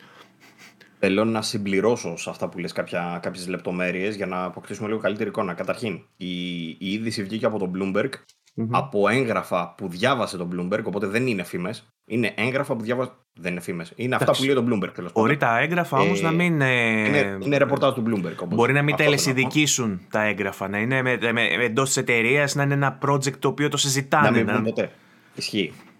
Ισχύει. Ε, Όμως μιλάνε για συγκεκριμένα πράγματα. Αυτό ήθελα να πω. Δεν είναι ε, τόσο αόριστα. Ε, και έχει να κάνει με, το, με την αλλαγή της Sony από το ε, PlayStation Plus και PlayStation Now σε κάτι άλλο το οποίο θα συμπεριλαμβάνει το PlayStation Plus και θα κάνει phase out το PlayStation Now. Αυτή, αυτή είναι η λογική. Οπότε έχουμε ε, τρία διαφορετικά tiers ε, τα οποία είναι αυτά που είπε και ο Βαγγέλης όμως στο τρίτο το πρώτο θα είναι το PlayStation Plus Μπράβο. Το πρώτο θα είναι το PlayStation Plus το σκέτο, λένε. Ε, το δεύτερο θα περιλαμβάνει παιχνίδια PlayStation 4 και PlayStation 5 μακροπρόθεσμα, το οποίο σημαίνει ότι θα παίζουν λογικά μέσω backwards compatibility, θα είναι τύπου Game Pass. Δηλαδή θα υπάρχει μια γκάμα για παιχνίδια PlayStation 4 και PlayStation 5 στη συνέχεια που θα μπορούν να παιχτούν σαν το Instant Collection, το φαντάζομαι εγώ. Ε, ε, το μεγάλο ενώ... αστεράκι όμως. Πες, ποιο είναι η, η, ο λάκκο στη φάβα, ποιος είναι. Όχι, όχι, δεν, δεν μιλάω για το Tier 3, μιλάω ποιο είναι το αστεράκι για τους τίτλους που θα μπαίνουν σε αυτή τη συλλογή με τα παιχνίδια του PlayStation 4 και του PlayStation 5. Τι εννοείς, για πες. Δεν θα ισχύει το ίδιο που ισχύει στο Game Pass. Δηλαδή, καινούργιοι τίτλοι που θα βγαίνουν δεν θα μπαίνουν αυτομάτως σε αυτό το πρόγραμμα. Ναι. Ε, Κάτι που σημαίνει ότι οι AAA παραγωγές ακόμα θα τις πληρώνεις 80 ευρώ. Δεν θα μπορείς να, να έχεις αυτή τη συνδρομή. Αυτό δεν το διάβασα ρητά, αλλά από την άλλη δεν λέει κιόλας, ε, σου λέει κιόλας ότι PlayStation 5 ε, μακροπρόθεσμα. Οπότε ναι, φαντάζομαι καινούργια παιχνίδια δεν θα μπαίνουν άμεσα. Δεν θα είναι όντως έτσι. Ε, Ή θα μπαίνουν, αλλά δεν θα μπαίνουν στο launch, ρε παιδί μου. Είναι, είναι ε, σωστό να το. Είναι, είναι τα σημεία ναι. στα οποία διαχωρίζεται από το Game Pass. Γιατί στο Game Pass μπορείς να πάρεις τη συνδρομή και ό,τι βγάζουν τα ε, Xbox Studios να το παίζεις day one. Ενώ στην αντίστοιχη υπηρεσία με βάση τις φήμες δεν θα μπορείς να το κάνεις. αυτό. αυτό. Έχει να κάνει με την οτροπία λίγο της Sony και τα first party παιχνίδια της. Θα το, θα το πιάσουμε αμέσως μόλις τελειώσει λίγο αυτό. Ε, και το τρίτο, το tier, είναι, ε, θα περιλαμβάνει όλα αυτά που είπε ο Βαγγέλης από PlayStation 1 μέχρι PlayStation 5 συν PSP, συν ε, game streaming ως επιπλέον δυνατότητα. Δηλαδή δεν μας λέει πουθενά ότι αυτό όλο θα είναι μόνο μέσω game streaming, ρε παιδί ακόμα δεν το ξέρουμε. Μπορεί όντως να βρουν τρόπο να κάνουν PS1, 2 και 3 και PSP, ξέρω εγώ, μέσω emulation. Δεν ξέρουμε, τέλος πάντων. Ε, μπορεί να είναι όμως και game streaming. Αλλά θα συμπεριλαμβάνει λέει, και extended demos. Μου κάνει εντύπωση αυτό. Δεν το περίμενα να το διαβάσω γιατί έχει στην ουσία σαν να σου προσθέτει previews, σαν να σου προσθέτει game trials. Είναι σαν τα, ε, perks, του, είναι σαν, το, σαν τα perks του Game Pass Ultimate, ας πούμε, που σου δίνει 10 ώρες, ναι. Ε, ναι. Mm-hmm, mm-hmm. Game trials. Ε, οπότε αυτό είπανε. Ο Schreier λέει επικοινώνησε, γιατί ο Schreier τα βγάζει αυτά, επικοινώνησε λέει και με την ε, Sony. Στην ουσία λέει, του μίλησαν εκπρόσωποι της Sony, οι οποίοι δεν θέλουν να πούν το όνομά τους. Αυτά μας λέει ο Schreier, εντάξει τον εμπιστευόμαστε γιατί έχει βγάλει καλά πόσα. Ε, και δεν ήθελα να το πούνε λέει, αλλά όντως ισχύουν και μάλλον θα το δούμε όπως είπες και εσύ ε, το πρώτο μέσα στην άνοιξη μάλλον του 22. Ε, και παράλληλα λέει ζήτησε και δήλωση από τη Sony η οποία δεν του είπε τίποτα προφανώς Δεν το πάτησε καν. Ναι. Διαβάστηκε. Κάνε, ε, λέει ότι κάνουν ούτως ή άλλως προσπάθειες για να μπουν και στο cloud gaming. Έτσι. Να, πούμε, να υπενθυμίσουμε μάλλον σε αυτό το σημείο ότι η Sony μισθώνει. Ωραίο αυτό, έτσι. Η Sony μισθώνει servers ε, από τη Microsoft. Ε, είχαν κάνει συμφωνία πριν ε, κανένα χρόνο, ενάμιση πότε ήταν που το είχαμε, είχε βγει σαν είδηση. Και ότι θέλουν και αυτοί να πάνε προς το cloud gaming. Οπότε ένας λόγος πιθανός, και το κλείνω εδώ, ένας λόγος πιθανός που δεν έχουμε δει PlayStation Now ακόμα στη, σε, σε πάρα πολλές χώρες, είναι διαθέσιμο σε λίγες, ε, μάλλον έχει να κάνει και με το γεγονός ότι ετοιμάζουν όντως κάτι καινούριο. Μάλλον θέλουν να δούνε πώς θα τσουλήσει η αντίστοιχη ανταγωνιστική υπηρεσία ε, για να προχωρήσουν και αυτοί έτσι. Για, επειδή με ρώτησες και τη δική μου την άποψη, θα πω μια μικρή φρασούλα και θα σας αφήσω να μιλήσετε για εσάς. Ε, είναι ότι μάλλον ε, θέλουν να το πάνε λίγο πιο με ασφάλεια. Οπότε περίμεναν λίγο παραπάνω για να δουν πώς θα τσουλήσει το, ε, το πλάνο των απέναντι ε, για, να το κάνουν, για να το προσαρμόσουν και αυτοί στα δικά τους δεδομένα. Τα οποία δικά τους δεδομένα έχουν να κάνουν και με την, ε, με την απορρόφηση του PlayStation Now κάπως μέσα σε αυτό, αλλά και με το... Ε, ξέχασα τι άλλο ήθελα να πω.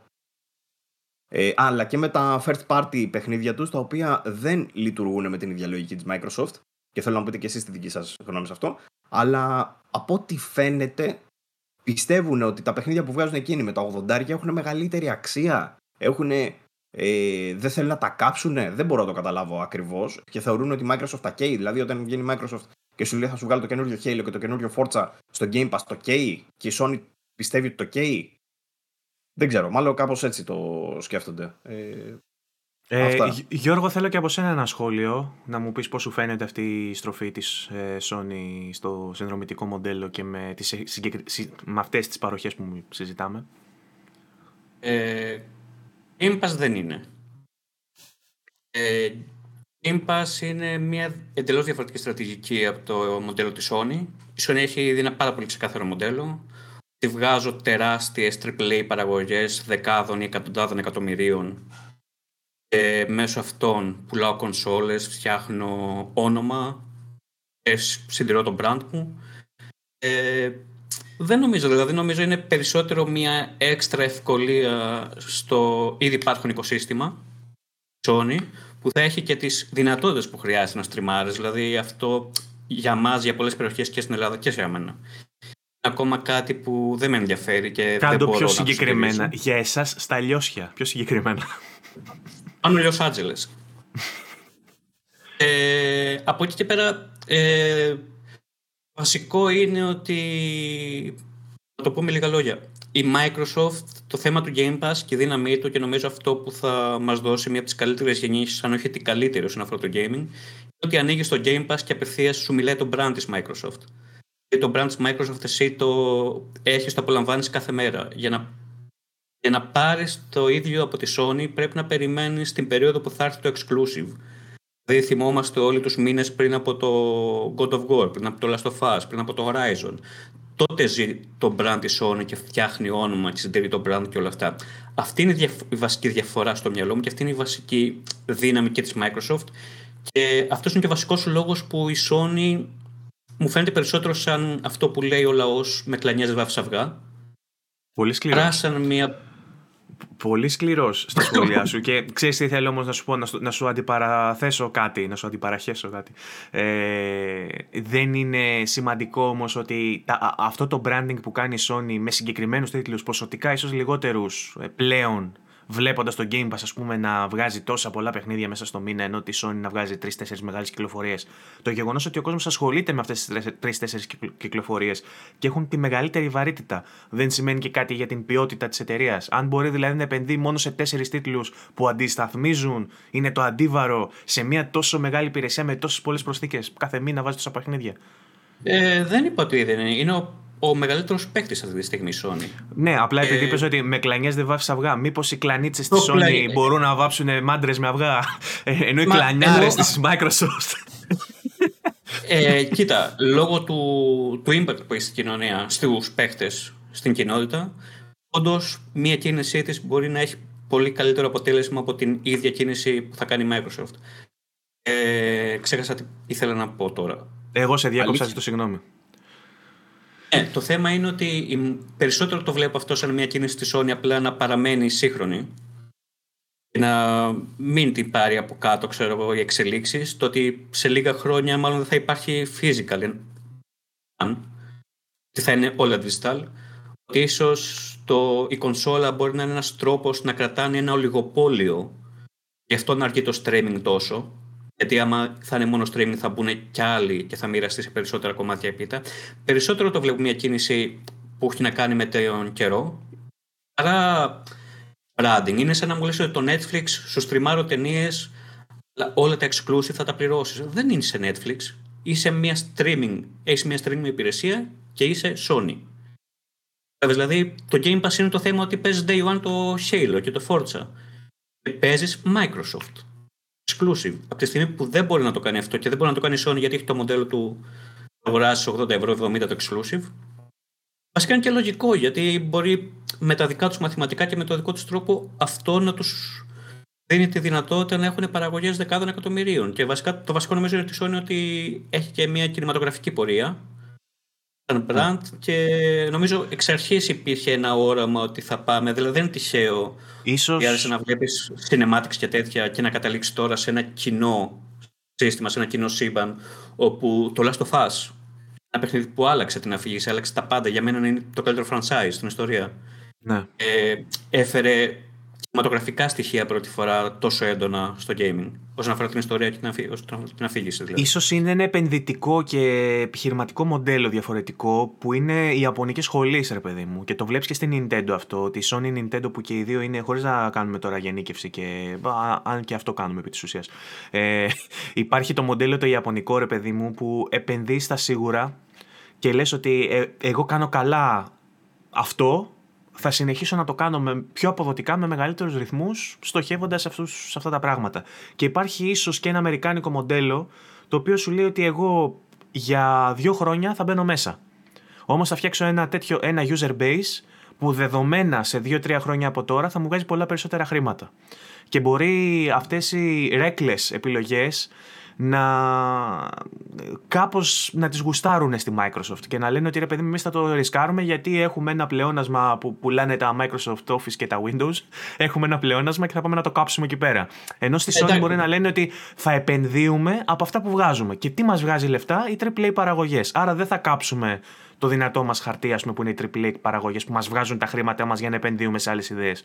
Κάνω μια υπόθεση, δεν λέω ότι είναι απαραίτητα έτσι. Όχι, θα... και εγώ νομίζω ότι το σωστό για τη Sony είναι να ακολουθήσει με την στρατηγική που ξέρουν οι gamers και τη ξέρει και ο κόσμος. Δηλαδή, εννοείται ότι είναι συνηθισμένο το όνομά της με τριπλή παραγωγές και με Last of Us και με Horizon, που είναι παιχνιδάρες όλα αυτά. Και επίσης, απ' την άλλη, να μην λέμε και μαλακίες, η Microsoft είναι από τους πάρα πολύ λίγες εταιρείες που μπορεί να κάνει αυτό το πράγμα λόγω της καβάτζα που μπορεί να έχει από άλλα departments.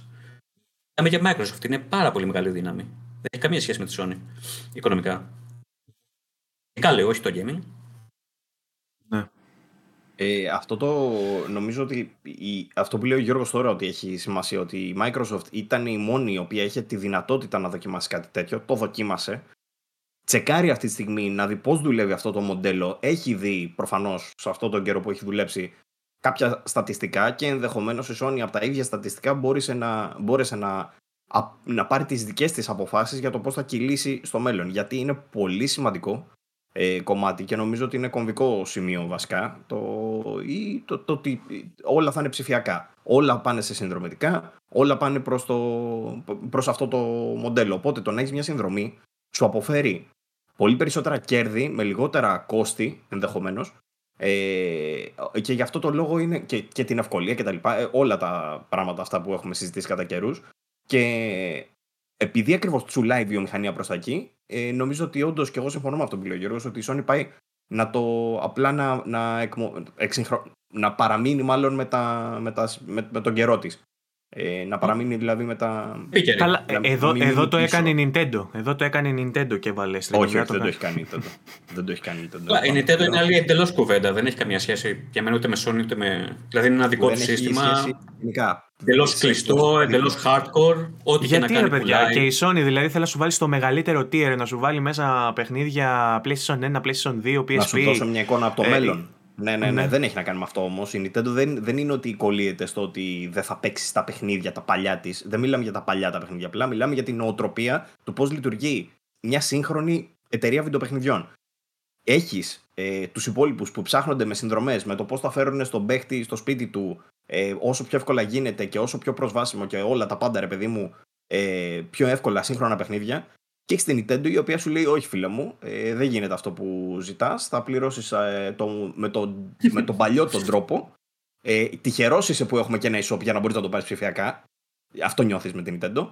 Ε, και στην τελική, αν θέλουμε για συνδρομή, θα την κάνουμε με τους δικούς μας όρους και αν πιάσει, έπιασε. Αφού έχει το δεν έχει το συνδρομητικό τώρα το μοντέλο που παίζει τα παιχνίδια του SNES και του NES και του. Βαγγέλη μου, θα σου πω και θα το κουμπώσω και με μια είδηση. Ξέρεις τι κάνανε για το Δεκέμβρη, οι αλήτες.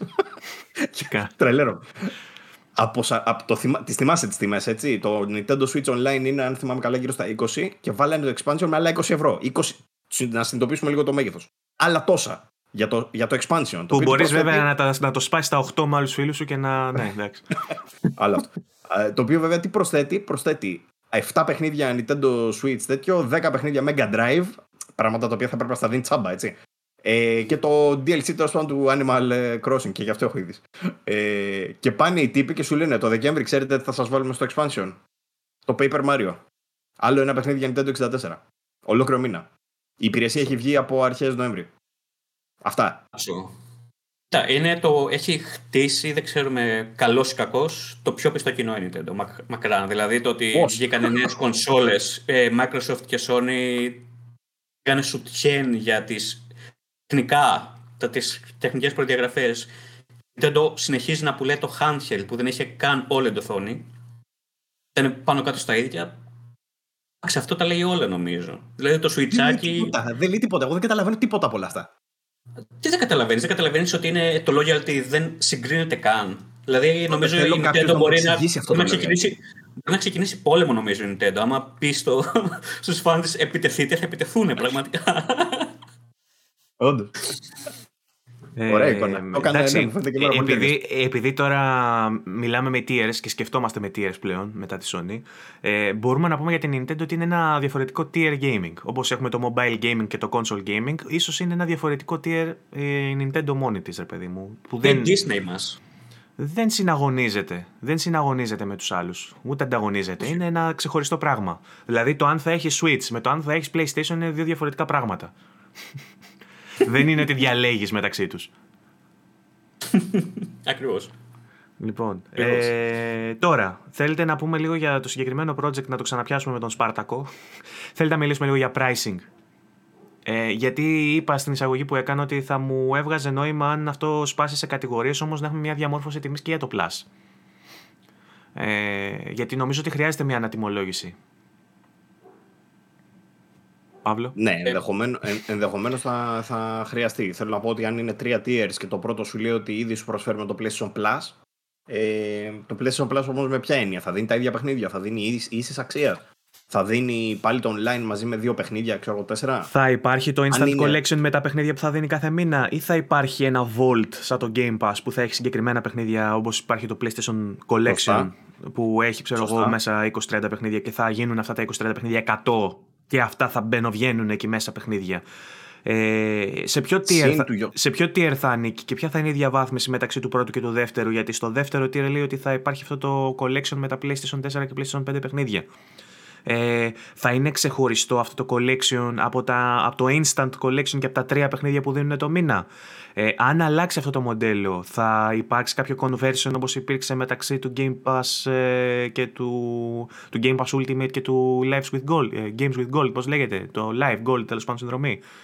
Για να συνειδητοποιήσουμε λιγάκι τώρα πόσο δύσκολο είναι αυτή η δουλειά, έχουν να προσαρμόσουν την τιμή και με τα δικά τους τα δεδομένα τα, τα ως τώρα και να λάβουν υπόψη τους όλα αυτά που λες τώρα, τα οποία είναι πολλές μεταβλητές, και να λάβουν υπόψη τους και τον ανταγωνισμό. Δεν γίνεται να βγάλεις υπηρεσία η οποία θα είναι κατώτερη Δηλαδή θα σου προσφέρει τα ίδια παιχνίδια ε, third party και παλιότερα σε σχέση με το Game Pass που θα σου βάζει και καινούρια ε, και να τη δίνεις, ξέρω εγώ, σε διπλάσια και τριπλάσια τιμή. Δεν γίνεται αυτό το πράγμα. Και τα perks του Ultimate. Βέβαια, συνυπολόγισε και τα perks του Ultimate. Ότι το Ultimate θα σου δώσει, ας πούμε, δίνει τώρα Crunchyroll που είναι τη Sony, παραδόξως.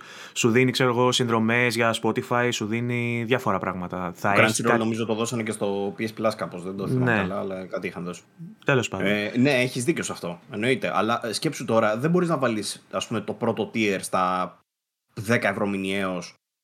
Τα υπόλοιπα πώς θα πάνε, 50 ευρώ το μήνα; Δεν γίνεται αυτό το πράγμα. Πρέπει να το συνυπολογίσεις ώστε το πιο ακριβό σου να βγαίνει σε μια τιμή η οποία θα, είναι, ε, θα φτιάχνει ένα βιώσιμο μοντέλο. Το οποίο βιώσιμο μοντέλο σημαίνει ότι θες πάρα πολλούς παίχτες. Σημαίνει ότι για να θες πάρα πολλούς παίχτες πρέπει να το προσφέρεις σε μια τιμή normal.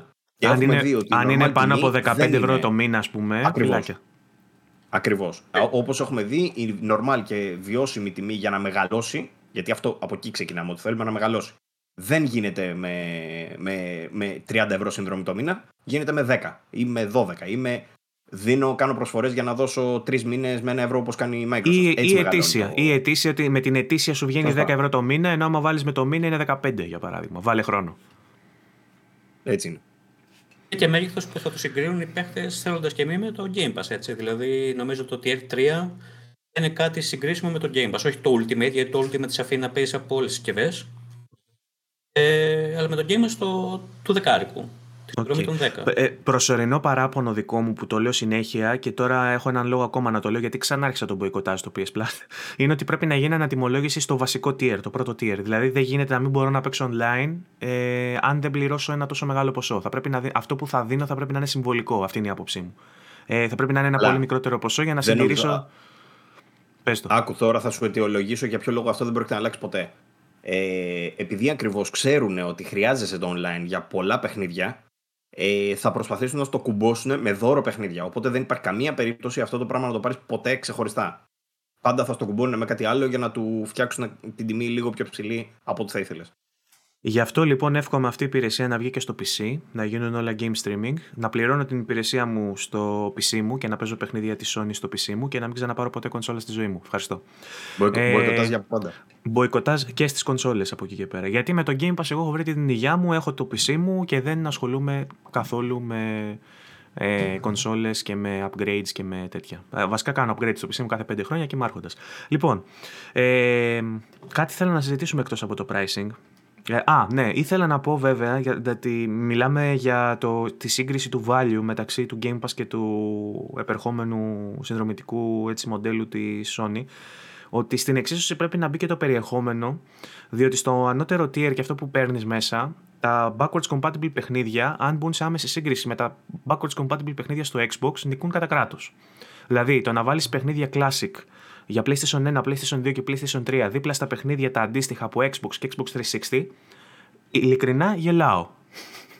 Ε, εκεί θα χτυπήσει ρε φίλε όμως αντί Nintendo. Θα σου πει, μα παίζει Zelda. Μα είναι χάλια το emulation. Ναι, αλλά είναι Zelda. Αυτό ακριβώς. 20 ευρώ. Αυτό ακριβώς όμως. Γιατί ε, και αν... αυτοί θα σου πούνε παίζει Tekken 1. Αν κοστίζει όμως το ίδιο με το Game Pass, εκεί αλλάζουν λίγο οι ισορροπίες του value. Γιατί είναι άλλο να παίζεις το Fable το πρώτο, ας πούμε, μέσω emulation ή το Red Dead Redemption το πρώτο, ας πούμε, μέσω emulation και είναι άλλο να παίζεις ε, τα God of War, του, τα PSN Edition και τα ε, Jack and Daxter και τα Ratchet τα παλιά και το Crash και το Spyro και το Silent Hill και το Metal Gear και να παίζεις τέτοια παιχνίδια, ας πούμε. Κατάλαβες. Είναι άλλο αυτό και άλλο να παίζεις ε, Command and Conquer. Δηλαδή, δε, δε, εγώ δεν μπορώ να τα συγκρίνω. Θα μου πεις είναι και λίγο υποκειμενικό και θα μπορέσει, θα βγει ο άλλος από κάτω στα σχόλια και θα μου πει: Εγώ προτιμώ αυτά που έχει βγάλει η Microsoft.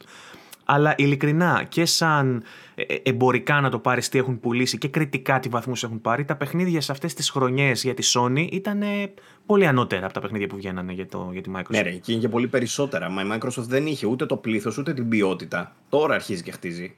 Ε, αυτό είναι δεδομένο. Αν φτιάξει τέτοια υπηρεσία και περιλαμβάνει όλα αυτά, αλλά μιλάμε πολύ υποθετικά ρε πούμε τώρα. Ξέρεις, ξέρεις τι θα γίνει, ξέρεις τι θα βάλουν μέσα. Μπορεί Όχι. να λειτουργήσουν σαν την Nintendo που την έχω δει τη Sony να κάνει κινησούλες σαν την Nintendo. Αυτό φοβάμαι τώρα με αυτό. Ε, και να λειτουργήσουν σαν την Nintendo και να σου βάλει μέσα 10 παιχνίδια. Τι να το κάνεις, να σου λέει 30 ευρώ το μήνα. Ε, Επίσης, ένα μεγάλο θέμα συζήτηση είναι αν θα είναι downloadable και emulated, ε, αν θα ε, γίνεται προσωμείωση εντός της κονσόλας και θα τα κατεβάζει τοπικά και θα μπορείς να τα παίξεις offline, ή αν θα χρειάζεται σύνδεση για να τα παίξεις. Γιατί τότε ο Γιώργος, ας πούμε, που δεν έχει καλή σύνδεση, δεν θα μπορεί να τα παίξει. Επίσης, χώρες οι οποίες δεν έχουν κάλυψη το PlayStation Now, λογικά δεν θα έχουν ούτε στα streaming ε, features της υπηρεσίας ε, άμεσα. Θα είναι σε κάποιο δεύτερο ή τρίτο κύμα. Εκτός αν προετοιμάζει Sony μια επέλαση που δεν την έχουμε ε, ψυχανεμιστεί ακόμα και δεν την έχουμε καταλάβει. Ότι ετοιμάζεται δηλαδή να ανοίξει τις υπηρεσίες για όλο τον πλανήτη και δεν το ξέρουμε. Ε, αν λοιπόν θα μπορούμε να τα κατεβάσουμε για να τα παίξουμε ή αν θα είναι streamable και αν είναι streamable σε τι ποιότητα θα γίνεται όπως το ζήτημα που είπαμε με την Nintendo ε, και τι προαπαιτήσεις θα υπάρχουν και σε δίκτυο και σε whatever. Γιώργο, ποια, ποια είναι η γνώμη σου για το game streaming γενικά; Κάτι που θα έρθει. Δεν υπάρχει περίπτωση να το αποφύγουμε. Ε, όλοι έχουμε, ειδικά άμα είσαι nerd, έχεις μια παραπάνω αγάπη προς physical πράγματα, προς δισκάκια, προς συλλογές και τέτοια, για τα collectible. Ε, αλλά εντάξει, το Game Pass, μέσω του Game Pass κατάλαβα τη χαρά του να, ας πούμε, εγώ είχα δουλειά, επειδή παίζω κυρίως indies, 90% της gaming gaming είναι indie παιχνίδια μικρά. Ε, είχα ήδη στα μπαρ 2-3 από φίλους, από reviews, από οτιδήποτε. Τα έχω κατεβάσει, ξυπνάω, κάνω ένα διάλειμμα, παίζω μισή ώρα. Τη δουλειά, συνεχίζω τη δουλειά. Εγώ από το σπίτι. Ε, αυτό μου έδειξε αυτή την ευελιξία τη λατρεύω. Το ότι ανοίγω και σιγά σιγά με μαθαίνει το Game Pass και μου βγάζει ε, στην αρχή, στην αρχική παιχνίδια που όντως μου αρέσουν έτσι έμαθα νομίζω το, το Eco Generation τώρα που βγήκε. Ήταν πάρα ωραίο. πολύ ωραίο. Ένα voxel, πάρα πολύ ωραίο art direction. Είναι πάρα πολύ μεγάλη εντύπωση. Έτσι το έμαθα, ας πούμε. Από αρχική ότι ίσως θα μου άρεσε. Και όντως μου άρεσε. Αυτό εντάξει, δεν μπορώ να πω ότι, είναι, ότι με χαλά. Είναι υπέρ του καταναλωτή οποιαδήποτε, από οποιαδήποτε άποψη και να το δεις. Απλά το θέμα με αυτό για μένα πάντα είναι το πόσο βιώσιμο είναι για τα indie. Γιατί αν και αγόραζα πάντα indie έχουν μειωθεί πάρα πολύ οι αγορές μου σε indie παιχνίδια. Δεν ξέρω αυτό μακροπρόθεσμα θα επηρεάσει indie studio. Το δεύτερο είναι το τι μας ανήκει τελικά και τι όχι. Δηλαδή από τη στιγμή που έχεις πληρώσει τόσα το Game Pass για το χύψη λόγο σταματήσει να υπάρχει, είσαι τίποτα; Επίσης δεν είναι και μόνιμα τα παιχνίδια στο Game Pass, θα αφαιρεθούν κάποια στιγμή, οπότε δεν ναι. σημαίνει ότι ένα παιχνίδι θα το παίξεις λοιπόν, αργότερα. Ετοιμάζομαι να κάνω μια μεγάλη σοβαρή κουβέντα τώρα μαζί σας και θέλω να ερήσω λιγάκι. Ε, πόση σημασία έχει για εσά, ναι, ναι, πόση σημασία έχει για εσάς να νιώθετε ότι σας ανήκει το παιχνίδι. Όταν βλέπεις μια ταινία, για παράδειγμα, τι, τι βλέπεις, την απολαμβάνεις ρουφάς ό,τι έχει να σου προσφέρει. Έχεις καμία ανάγκη να κρατήσεις την ταινία αυτής στη συλλογής σου, να λες ότι είναι δική μου; Γιατί να έχεις το ίδιο πράγμα με το παιχνίδι, επειδή απλά διαρκεί περισσότερο και μπορεί να ασχοληθείς μαζί του περισσότερες ώρες; Αυτό απλά θέλω να ρωτήσω εγώ. Δηλαδή, αν παίξεις 50 ώρες. Θα σπάω στο λάπτοπ. Αν παίξεις 50 ώρες ε, ε, Assassin's Creed, για παράδειγμα, μέσω, μέσω συνδρομής, το ευχαριστηθείς και έχεις πληρώσει μόνο τη συνδρομή, χωρίς να σου ανήκει το παιχνίδι, σε ενοχλεί κάπου, έχεις χάσει κάπου από την εμπειρία; Αυτό. Απλά αυτό λέω. Επειδή νομίζω έχουμε συνδέσει το αντίτιμο με την ιδιοκτησία. Δηλαδή ότι έδωσα χ ευρώ, τότε αυτό μου ανήκει. Πώς κάνεις με, με σπίτι, με αυτοκίνητο, με PC, με οτιδήποτε, με όλα τα υλικά πράγματα.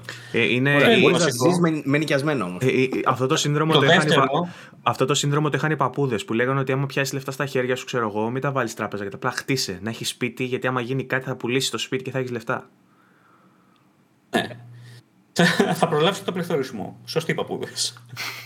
ε, είναι και το θέμα του, της φύσης του ανθρώπου νομίζω. Δηλαδή, θυμάμαι εγώ με το Metal Gear που είναι το αγαπημένο μου franchise ας πούμε, από το, από το πρώτο, ε, να το δείχνω σε φίλους, σε φίλες, ξέρεις, το κουτί να είναι για μένα μια συσκευή αποθήκευσης που γυρνάω και θυμάμαι πράγματα και τον εαυτό μου, εννοείται. Αυτός είναι και λόγος που βλέπουμε τώρα το, το συχαμένο, που βγαίνουν κάποια remasters Resident Evil, ας πούμε. Κάνουμε όλοι σαν τρελή, και βγήκε νέο παιχνίδι και παίζουμε ένα παιχνίδι με τα mechanics δεκαετίας. Πιθανό τα remasters και τα remakes. Δεν, δεν τα μπορώ. Ε, δηλαδή δεν θέλω, θέλω μόνο νέα IPs. Αυτή είναι η άποψή μου. Είναι λίγο σκληρό, το ξέρω. Δε, απλά δεν ξέρω. Ε, τώρα Resident Evil 2, 3, θα βγει και το 4. Έτσι λένε. Πάμε remake. Και το, και το Demon Souls που έγινε remake που εξαιρετική δουλειά. Δεν λέω. Δεν πάει να είναι ένα παιχνίδι που είναι γερασμένο όσον αφορά τα mechanics του. Το gameplay του. Άσχετα αν η From ακολουθεί το ίδιο μοντέλο. Εντάξει, δεν ξέρω. Αυτό να το δίνεις 80 ευρώ είναι λίγο αστείο. Ε, έχει, άρα τα έχεις, τα έχεις με την κοστολόγηση του ή τα έχεις με την ύπαρξή του γενικότερα; Έχω με το ότι ε, όταν στούντιο χαλάνε το χρόνο, σπαταλάνε χρόνο τους να φτιάχνουν τέτοια πράγματα σημαίνει λιγότερα IPs. Τελική. Ναι, αλλά αν κάποιος στούντιο είναι αυτή η φάση του και φτιάχνει μόνο τέτοια πράγματα, μπορεί να μην έχει το δημιουργικό κομμάτι έντονο, αλλά να είναι μάστορες στα τεχνικά και να μπορούν να το αναβαθμίζουν. Και με αυτόν τον η τρόπο. Η Blue Point δηλαδή. Ναι, για, για, για αυτή μιλάμε. Ε, νόμιζα είναι ξεκάθαρο. Ε, Απλά ναι. Κάνει dominate, άρχισα να αντιλαμβάνομαι ότι κάνει dominate λίγο την αγορά. Δηλαδή υπάρχει ένα τεράστιο κύμα νοσταλγίας που στέλνει προς τα πίσω με διάφορους τρόπους, με πολλά παιχνίδια και όχι μόνο στο gaming και παντού. Και σε ρούχα συμβαίνει τώρα και σε τα 90s με το χασμένων ταινιών. Sequel. ναι, δηλαδή έχουν, έχει αρχίσει νομίζω όλος ο τομέας, πολλοί τομεί παράλληλα να χτυπάνε στην νοσταλγία. Νομίζω ότι είναι easy hype. Ε, εκεί, σίγουρα. Εκεί επενδύουν ότι, ότι θα κάνει hype στον κόσμο μόνο του. Δεν χρειάζεται καμία, καμία καμπάνια. Είμαστε και σαν καταναλωτές, είμαστε αρκετά εύκολοι στο να μας χειραγωγήσουν οι gamers γενικά. Ότι είναι πολύ λογικό για την Capcom να κάνει έτσι και ενώ ξεκινάει από το 2 που δεν νομίζω να ήταν στο πρόγραμμά του να βγάλει το 3 και το 4 τα καπάκια τη και βγάζει γιατί είδε πόσο εύκολο, ευκολότερο ήταν Ωστόσο, εμείς οι game πούλησε περισσότερο από ότι το original, το Resident Evil 2. Και ήταν και εξαιρετικό παιχνίδι, αλήθεια είναι αυτή έτσι. Ήταν και υποψήφιο για Game of the Year, αν ναι. θυμάμαι καλά. Ναι.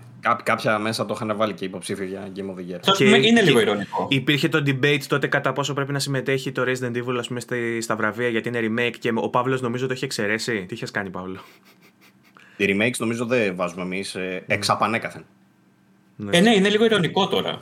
Να πέσει σε Game of the Year. Το, Γιώργο τον καταλαβαίνω. Επειδή, επειδή είναι άνθρωπος της ιστορίας, αυτό που λείπει σε αυτά τα παιχνίδια είναι ότι ξαναφτιάχνουν γραφικά, ξαναφτιάχνουν mechanics ενδεχομένως. Και μένει ο Γιώργος χωρίς δουλειά.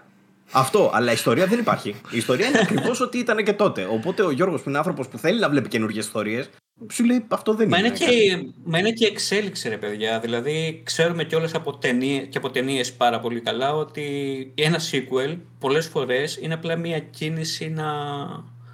Δεν έχει κάποια βασική ανάγκη από πίσω. Δεν υπάρχει όντως μια ιδέα που θα προχωρήσει την ιστορία παρακάτω. Και απλά ξέρεις ότι θα βασιστείς στην αγάπη του κόσμου, θα το αγοράσει ο κόσμος ή θα τη δει ο κόσμος στην ταινία. Το Last of Us είναι μια τεράστια, μια τεράστια εξαίρεση. Δύο ήταν. Ναι. Είναι το καλύτερο παιχνίδι για μένα που έχω παίξει, σίγουρα. Γενικά μιλώντας. Από όλα τα παιχνίδια νομίζω το, αυτό που έκανε που μας έβαλε στην πλευρά του NPC δηλαδή με σημάδεψε το ότι το, το σκυλί που σκότωσα έμαθα πώς το λένε και έπαιξα μαζί του. Ε, με σημάδεψε ανεπανόρθωτα. Εντάξει, ήταν. Μπράβο. είσαι, είσαι, είσαι, λίγο ευαίσθητος η αλήθεια είναι. Εγώ βρήκα αλλού τη μαγεία σε αυτό το παιχνίδι. Τώρα αυτό είναι, ε, ε, είναι λίγο cheap. Κοίτα, κοίτα, υπάρχουν πάρα πολλά μέρη που το παιχνίδι θριάμβευσε και βασικά ο Dragman για μένα είναι ο καλύτερος director. Director, έτσι, όχι game designer. Director, δηλαδή ο τύπος είχε τεράστιο θράσος και μαγιά. Πήγε την ιστορία εκεί που η ιστορία ήθελε να πάει, νομίζω. Όχι εκεί που θα ήθελαν οι gamers το, να πάει. Το έκανε νωρίτερο ο Παπακαλιάτη, βέβαια. Εγώ θα σου το πω κι αυτό. Δηλαδή, ρε, και, και δεν... μου, ρε Βαγγέλη μου, έχω πολλές μαλακίες σε αυτό το podcast, αλλά Παπακαλιάτη με Dragman, ρε μαλάκα. Γιατί όχι, ρε. Ένας, είναι ωραία. Ένας, ένας άλλος κόσμος. Παύλο, το είχαμε δει μαζί στο Περιστέρι. Είχαμε πάει και το είχαμε δει παρέα. Εγώ θυμάμαι έκλαψες. Θυμάμαι, Βαγγέλη. Ταινιάρα, ταινιάρα. όχι, μ' αρέσει, δεν έχω. Ε, ναι, γιατί ήταν σε φάση ότι σε, σε έβαζε να γνωρίσεις έναν χαρακτήρα και μετά σε έβαζε να γνωρίσεις έναν άλλον χαρακτήρα και σε, σου έδειχνε πώς ενώνονται οι ζωές τους, ας πούμε, και πώς ο ένας μπορεί να είναι μαλάκας στα μάτια του άλλου ή το αντίστροφο. Το ίδιο πράγμα έκανε και ο Dragman, απλά το έκανε σε παιχνίδι. Άρα ουσιαστικά μιλάμε για μια μεταφορά μιας κινηματογραφικής εμπειρίας στο gaming, την οποία την έκανε άρτια μεν, όμως οι τεχνικές που χρησιμοποίησε δεν ήταν για βραβεία ευρεσιτεχνίας. Η υλοποίηση ήταν αυτή που ήταν εξαιρετική, δεν ήταν η καινούργια ιδέα.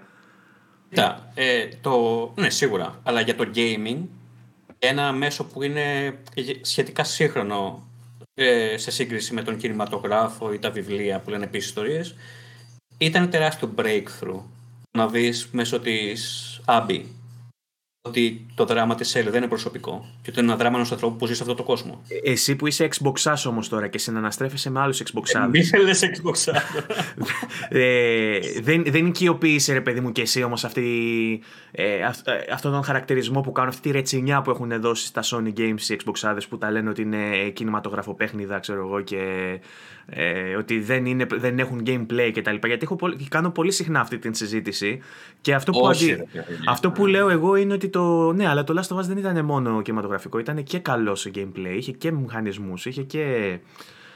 Το Μίλη και το, και το range του Last of Us, ειδικά το πώ αντιδρούσαν NPCs, νομίζω ήταν στο gameplay του το καλύτερο κομμάτι. Δηλαδή το ότι εγώ έβγαινα από την κάλυψη στο ένα δέκατο δευτερολέπτου υπήρχε αντίδραση που ήταν NPC και με χτύπαγε και μαζί με το χτύπημα άλλαζε και τη θέση της κάμερας για να με κάνει εμένα να νιώσω περισσότερο άβολα.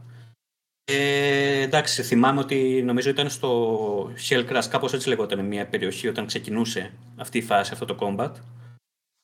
Δεν θυμάμαι, που εντάξει, είχα μείνει με το στόμα, ρε παιδί μου, κρέμα στο σαγόνι. Το διαφορετικό ήταν και ότι ας πούμε υπήρχαν περίπολα που δεν κάνανε στάνταρ πορείες, τα paths, τα paths ήταν δυναμικά και δεν ξέρω αν τύχει και σε εσάς, αλλά μετά από δύο λεπτά έρχονταν πάντα εκεί που ήμουνα. Δεν μπορούσα να μείνω στάσιμος ποτέ πάνω από ένα-δύο λεπτά. Η AI γενικά του Last of Us 2 δεν, το, δεν θύχτηκε τόσο πολύ στα reviews. Για ήταν άψογο. Αλλά η AI ήταν ένα βήμα παραπέρα από τα στάνταρ της γενιάς. Ένα βήμα παραπέρα. Ναι. Επιτέλους δηλαδή, γιατί είναι κάτι το οποίο δεν το βλέπουμε συχνά την εξέλιξη της AI. Η πλάκα είναι ότι η Naughty Dog είχε χαλάσει για μένα απόψη μου μέσω των Uncharted το gameplay από το hide and seek. Δηλαδή ότι κρύβεσαι, φτιάχνεις ζωή, βγαίνεις, τους χτυπάς. Ξανακρύβεσαι. Αυτό το είχε χαλάσει, δηλαδή τα κυβότια και όλες αυτές οι κρυψώνες χαλάσανε το gameplay. Είναι ηρωνικό λίγο και αστείο το ότι άλλαξε τα δεδομένα η ίδια εταιρεία. Στο hard, ας πούμε. Ισο, Ισορρόπησε με το AI, ας πούμε. Γιατί μπορεί να σου δίνει ένα όλα τα μέσα να παίξεις έξυπνα, όμως πρέπει να δώσει και τα μέσα στους αντιπάλους να παίξουν και εκείνοι έξυπνα. Δεν γίνεται αυτή να ανηλυθεί και εσύ να μπορείς να κάνεις τα πάντα. Νομίζω σε πετου... η επιτυχία του και του AI ήταν σε πετούσε στον κόσμο. Δηλαδή το ότι δεν μπορούσες να μείνεις στάσιμος κάπου και να κάνεις το οτιδήποτε. Σε ανάγκαζε να κάνεις μια κίνηση. Και, ας πούμε, και κάτω από τα μάξια σε τραβούσαν ακριβώς να πω για τους gamers, το κάτω από τα μάξια σημαίνει ότι δεν θα με δουν ποτέ. Ο, οργανικά, οργανικά το design μέσα στο gameplay. Έτσι έβαλε ένα βιντεάκι στο group, λογικά θα το έχετε δει, που είναι εξαπλωμένος πάνω στον καναπέ. Απλά σύρθηκε, ξέρω εγώ, γύρισε την κάμερα προς τα πάνω και γύρισε η Ελ και ξάπλωσε σε έναν καναπέ μέσα στη μέση του δρόμου. Ναι, ναι, ναι, ναι, ναι, ναι, το είδα. Αυτό πρόσφατα το. Τώρα πρόσφατα το ανέβασε αυτό, ναι. Ναι, ναι, το είδα. Ναι, δε, τέλειο παιχνίδι, τέλειο παιχνίδι. Και επίσης και το. Τι άλλο μου είχε κάνει εντύπωση; Α, τα points για το πού θα πας, πού καρφαλώνεις και τέτοια που ήταν τόσο φυσικά δοσμένα και δεν ήταν τύπου God of War, ας πούμε, που ήταν όλα λευκά, ή Horizon που ήταν όλα κίτρινα. Αλλά για να επιστρέψουμε στην κουβέντα, μην πλατιάσουμε, υπάρχει, εγώ έχω. Πάλι καλά που έχουμε το Γιώργο μα, εντάξει.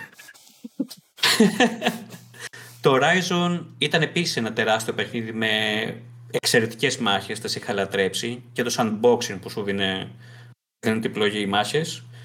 Θα περιμένω το καινούριο επειδή υπάρχει και το, ο κάθετος παράγοντας της μάχης. Μπορείς να σκαρφαλώνεις και να παίζεις και σε επίπεδα.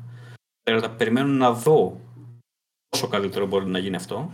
Για μένα ε... έχει τε, τεράστια περιθώρια βελτίωσης στο storytelling, στο writing, στο, στη, στη σκηνοθεσία τους, στα πάντα του. Το writing. εντάξει. Γιατί το δυνατό, χαρτί, το δυνατό χαρτί του πρώτου για μένα ήταν το gameplay. Αν μου έχει μείνει κάτι και απόλαυσα κάτι στο πρώτο, ήταν το gameplay. Οι μάχες με τους μεγάλους εχθρούς, ναι. ας πούμε, οι παγίδες, όλα αυτά. Αυτά μου άρεσαν. Αν με ρωτάς τι είχε γίνει στην ιστορία, θα σου πω, ναι, εντάξει, θυμάμαι ότι είχε γίνει ένα, δύο, τρία key moments. το, ας βασικό πούμε, το, setting, το βασικό το setting ήταν η εξαιρετικό. ιδέα, η ιδέα η, το πώς εξελίσσεται η ιστορία όμως και το πώς Plot, κάνει. ας να- πούμε, ναι, Ας πούμε, εντάξει. εγώ με την άλλο δεν έχω δεθεί καθόλου. Δεν με νοιάζει αν θα ζήσει, αν θα πεθάνει. Μπορεί να μου πεις ότι στο επόμενο θα βάλω άλλον πρωταγωνιστή και θα είναι στο ίδιο setting. Θα σου πω, OK, κανένα πρόβλημα. Βάλει την κόρη της, το γιο της. Δεν με νοιάζει. Κατάλαβες. Έχει τρελαθεί τελείω, ρε. Δεν μπορώ, Την- να την πω, Aloy. δεν μπορώ να πω το ίδιο για τον God of War και το Uncharted. Αν μου πεις ότι δεν θα έχει Σε τον Kratos ή πληροφορώ. τον Nathan. Την, την, ε, την άλλο δεν με νοιάζει Ναι. καθόλου. Προσωπικό σχόλιο. Σε έτσι, εννοείται. πληροφορώ ότι η Aloy έχει γίνει ε, όχι Μασκότ. πρωτοκλασσάτος χαρακτήρας για τη Sony. Ναι, είναι μασκότ. Μίλαγα με Ε, φίλο του ε, Βασίλη το τον συζητούσαμε Ασπανίδη, ρε χθες παιδί μου. αυτό. Το συζητούσαμε χθες στο Retropolis Όντως. σε ένα live που γινόταν για το ποια είναι τώρα η μασκότη της Sony. Και εγώ είπα ότι είναι ο κράτο. Πολλοί είπαν ότι είναι η Alloy. Ναι, αυτό θέλω να σου πω. Μου Νομίζω έλεγε, ξέρω εγώ, πλασαρίστηκε και λίγο έτσι. Την Alloy, τη πρόξανε. Ναι. Ισχύει, ισχύει. Γιατί ο Ισχύει. κράτος ο κράτος δεν μπορεί να γίνει εύκολα και μασκότ. Δεν μπορεί εύκολα να βάλεις ένα κουκλάκι κράτος να βγάζει φωτογραφίες με παιδιά. Κατάλαβες. ενώ την Alloy μπορείς να το κάνεις, ρε παιδί μου. Δεν είναι, είναι not safe for work ο κράτος. Και επίσης, ε, όπως λέγανε και στο live χθες, είναι τοξικά όπως και να το κάνουμε. Είναι το, το πρότυπο του κακού πατέρα, κακού συζύγου, κακού θεού και κακού ανθρώπου. Δηλαδή, Κακός θεός, ε, είναι. ε, ε, Γαμάτος είναι, τίτλος. ε, είναι αντιήρωας ο κράτος. Μπορεί να γαμάει και να έχει ένα character progression γαμάτο και μια τραγική ιστορία που σε κάνει να γουστάρεις full, αλλά είναι αντιήρωας. Ενώ η άλλο είναι το καλό το κοριτσάκι. Γίνεσαι την άλλο. Έλα, βγάλει μια φωτογραφία. Κατάλαβε. Ναι, βασικά Well. είναι, είναι neutral η, η Alloy. Chaotic. Chaotic neutral. Μου έλεγε τέλος πάντων ο Βασίλης Ορφανίδης ότι έχει την κόρη του ρε παιδί μου που παίξανε μαζί το Horizon και έχει τρελαθεί. Μου λέει την έχει κάνει είδωλο. Έχουμε κουκλάκια μου λέει, έχουμε τέτοια, έχουμε κύριο μοντάρ. Είναι πολύ, πολύ χαρακτήρας εύκολος για να δεθεί μαζί του. Γι' αυτό αναρωτιέμαι και πώς δεν και δεν σε νοιάζει κτλ. Ε, Δεν ξέρω και σε πώς πέρασε. Υπήρχε και ένα reference που δεν ξέρω πώς συνείδητα ίσως να κόλλησε με τον Simba από το Lion King. Υπάρχει εκτός από την κόκκινη, γιατί υπάρχει και η... θυμηθείτε λίγο το πώς βαφτίζεται η Alloy στην άκρη ενός βράχου που τη σηκώνει στα χέρια ψηλά. Α, ναι, ρε, καλό. Το Και ξέχασα. αυτό νομίζω διαβάσει. ότι ε, με την προσέγγιση τη δική σου επαγγελματικά νομίζω ότι μπορείς να πεις ότι και αυτό είναι λίγο cheap. Τι εννοείς, chip, δηλαδή; Ε, ότι το έχει ξαναδεί ο κόσμος και κάνεις appeal σε αυτό που έχει ξαναδεί. Είναι σαν το μοτίβο με, Εννοείται. το, με τον πατέρα του πρωταγωνιστή που του κόβει το χέρι και πάνω σε μια πλατφόρμα του λέει I'm your father. Και αυτός λέει No! και έχει γίνει 45 φορές, ξέρω εγώ. Εννοείται, εννοείται ότι είναι μοτίβο, αλλά είναι σωστή Χρήση. τακτική γιατί, ναι, ξέρεις ότι θα δουλέψει, ρε παιδί μου. Ξέρεις Ναι. ότι θα σηκώσει συζήτηση, θα γυρίσει συζητήσεις. Ωραία. Πάντως για να ολοκληρώσω για αυτό που, αυτό που λένε οι Xbox που μου λέτε ότι, που είπες Βαγγέλη, ότι είναι Κινηματογραφικά. παιχνιδά. Ναι, και το, Ναι. βα- το, το Ε, βάζουν ε. σαν στίγμα αυτό. Ότι είναι για κακό ότι είναι κινηματογραφικά τα παιχνίδια της Sony. Και ότι δεν έχουν gameplay. Το μόνο που νομίζω ότι έχει επηρεάσει λίγο αρνητικά για την, την εμπειρία τη δική μου στο gaming η Sony είναι το όλη αυτή η θάλασσα με τα μέτρια action adventure third person. Ποια πλέον θα, ποια έχουμε- θα βάζεις μέσα σε αυτή την κατηγορία; Days Gone. Ghost of Tsushima. Ε, Ghost λίγο έπαιξα. Ε, εικόνα, εντάξει, μαγευτική, ήταν κατόρθωμα. Αλλά γενικά δεν ήταν αυτό που περίμενα. Περίμενα κάτι άλλο. Ε, Σαν, θα σαν βάζα gameplay μέσα- εννοείς ή σαν ιστορία; Ναι, ήταν, το είδα σαν ένα λίγο διαφορετικό Assassin's Creed, ας πούμε. Η ιστορία ήταν κλεισέ, εντάξει, δεν ήταν κάτι super duper. Καλό, Αλλά... ιστορία, πιο καλό εντάξει, Assassin's Creed είχαμε πει κι εμείς. Α, Λίγο πιο ναι. καλά φτιαγμένο. Ε, απλά είναι αυτή η μετριότητα, παιδί μου. Ότι πηγαίνεις από το ένα μέρος στο άλλο, εξελίσσεις τη ιστορία και μετά παίρνεις το επόμενο και μετά πας στο άλλο. Ε, και υπάρχουν πάρα πολλά τέτοια. Το, και αυτό που το Second Son, ας πούμε, ήταν εξαιρετικό παράδειγμα τέτοιου παιχνιδιού. Γιατί μπορεί στην αρχή και λόγω του πλασαρίστηκε σαν νέα γενιά. Λέγαμε wow. Ήταν Απλά εντυπωσιακά όταν- τα, τα particle effects, ας πούμε, πρώτη φορά. Εννοείται. Ακόμα και Απλά τώρα, άμα το αυτό- βάλεις πάλι είναι εντυπωσιακό. No, εγώ το έπαιξα και, προσφα... και σχετικά αργά. Το έπαιξα 18-19, το 19 νομίζω και κρατούσε μια χαρά. Αλλά αυτό όταν περάσει το πεντάωρο, το δεκάωρο πώς θα παίξεις, θα σου φύγει κιόλας.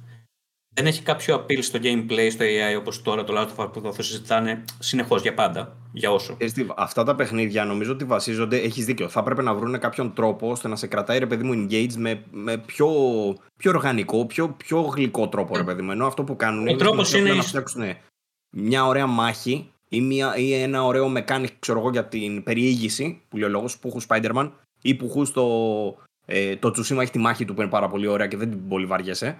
Ε, ή το, το Second Sun, ας πούμε, που λες, το οποίο έχει και αυτό έτσι ωραίο τρόπο για περιήγηση στην πόλη, ωραίο traversal. Αυτά είναι κάπως που σε κρατάνε, αλλά όταν συνειδητοποιήσεις τι κάνεις, είναι αυτό που λες, ότι κάνεις συνέχεια τα ίδια και τα ίδια και τα ίδια. Ε, και ναι, νομίζω αυτό ήταν το ποστάρα και πρόσφατα στο group και έγινε μια συζήτηση για το Mad Max.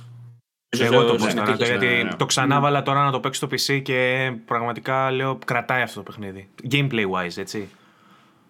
Το gameplay, ας πούμε, γι' αυτό σε μένα δεν δούλεψε. Είχε χαθεί κάθε είδος ισορροπίας, ίχνος ισορροπίες. Λόγω της επαναληψιμότητας εννοείς. Είναι επαναλαμβανόμενο. Εντάξει, είναι. Ήτανε, αισθάνθηκα παντοδύναμος, ενώ δεν είμαι ο πολύ καλός παίκτης που θα τα πάει εξαιρετικά με όλα τα παιχνίδια. Είμαι ένας μέτριος παίκτης. Ε, τα skills. Αλλά αισθάνθηκα παντοδύναμος και εγώ περίμενα, ας πούμε, τον Days Gone που είπε ο Παύλος. Ε, χρησιμοποιήσει εξαιρετικά το survival στοιχείο. Θυμάμαι δηλαδή ότι ήμουν με τη μηχανή και έρχεται ένας λύκος από το πουθενά χωρίς να προειδοποιηθώ, χωρίς τίποτα και με πετάει από τη μηχανή. Και αυτός πέρασε απευθείας στο gameplay ότι δεν είσαι ασφαλής σε αυτόν τον κόσμο. Και τέτοια στοιχεία το Days Gone. Να παίξει Souls δηλαδή.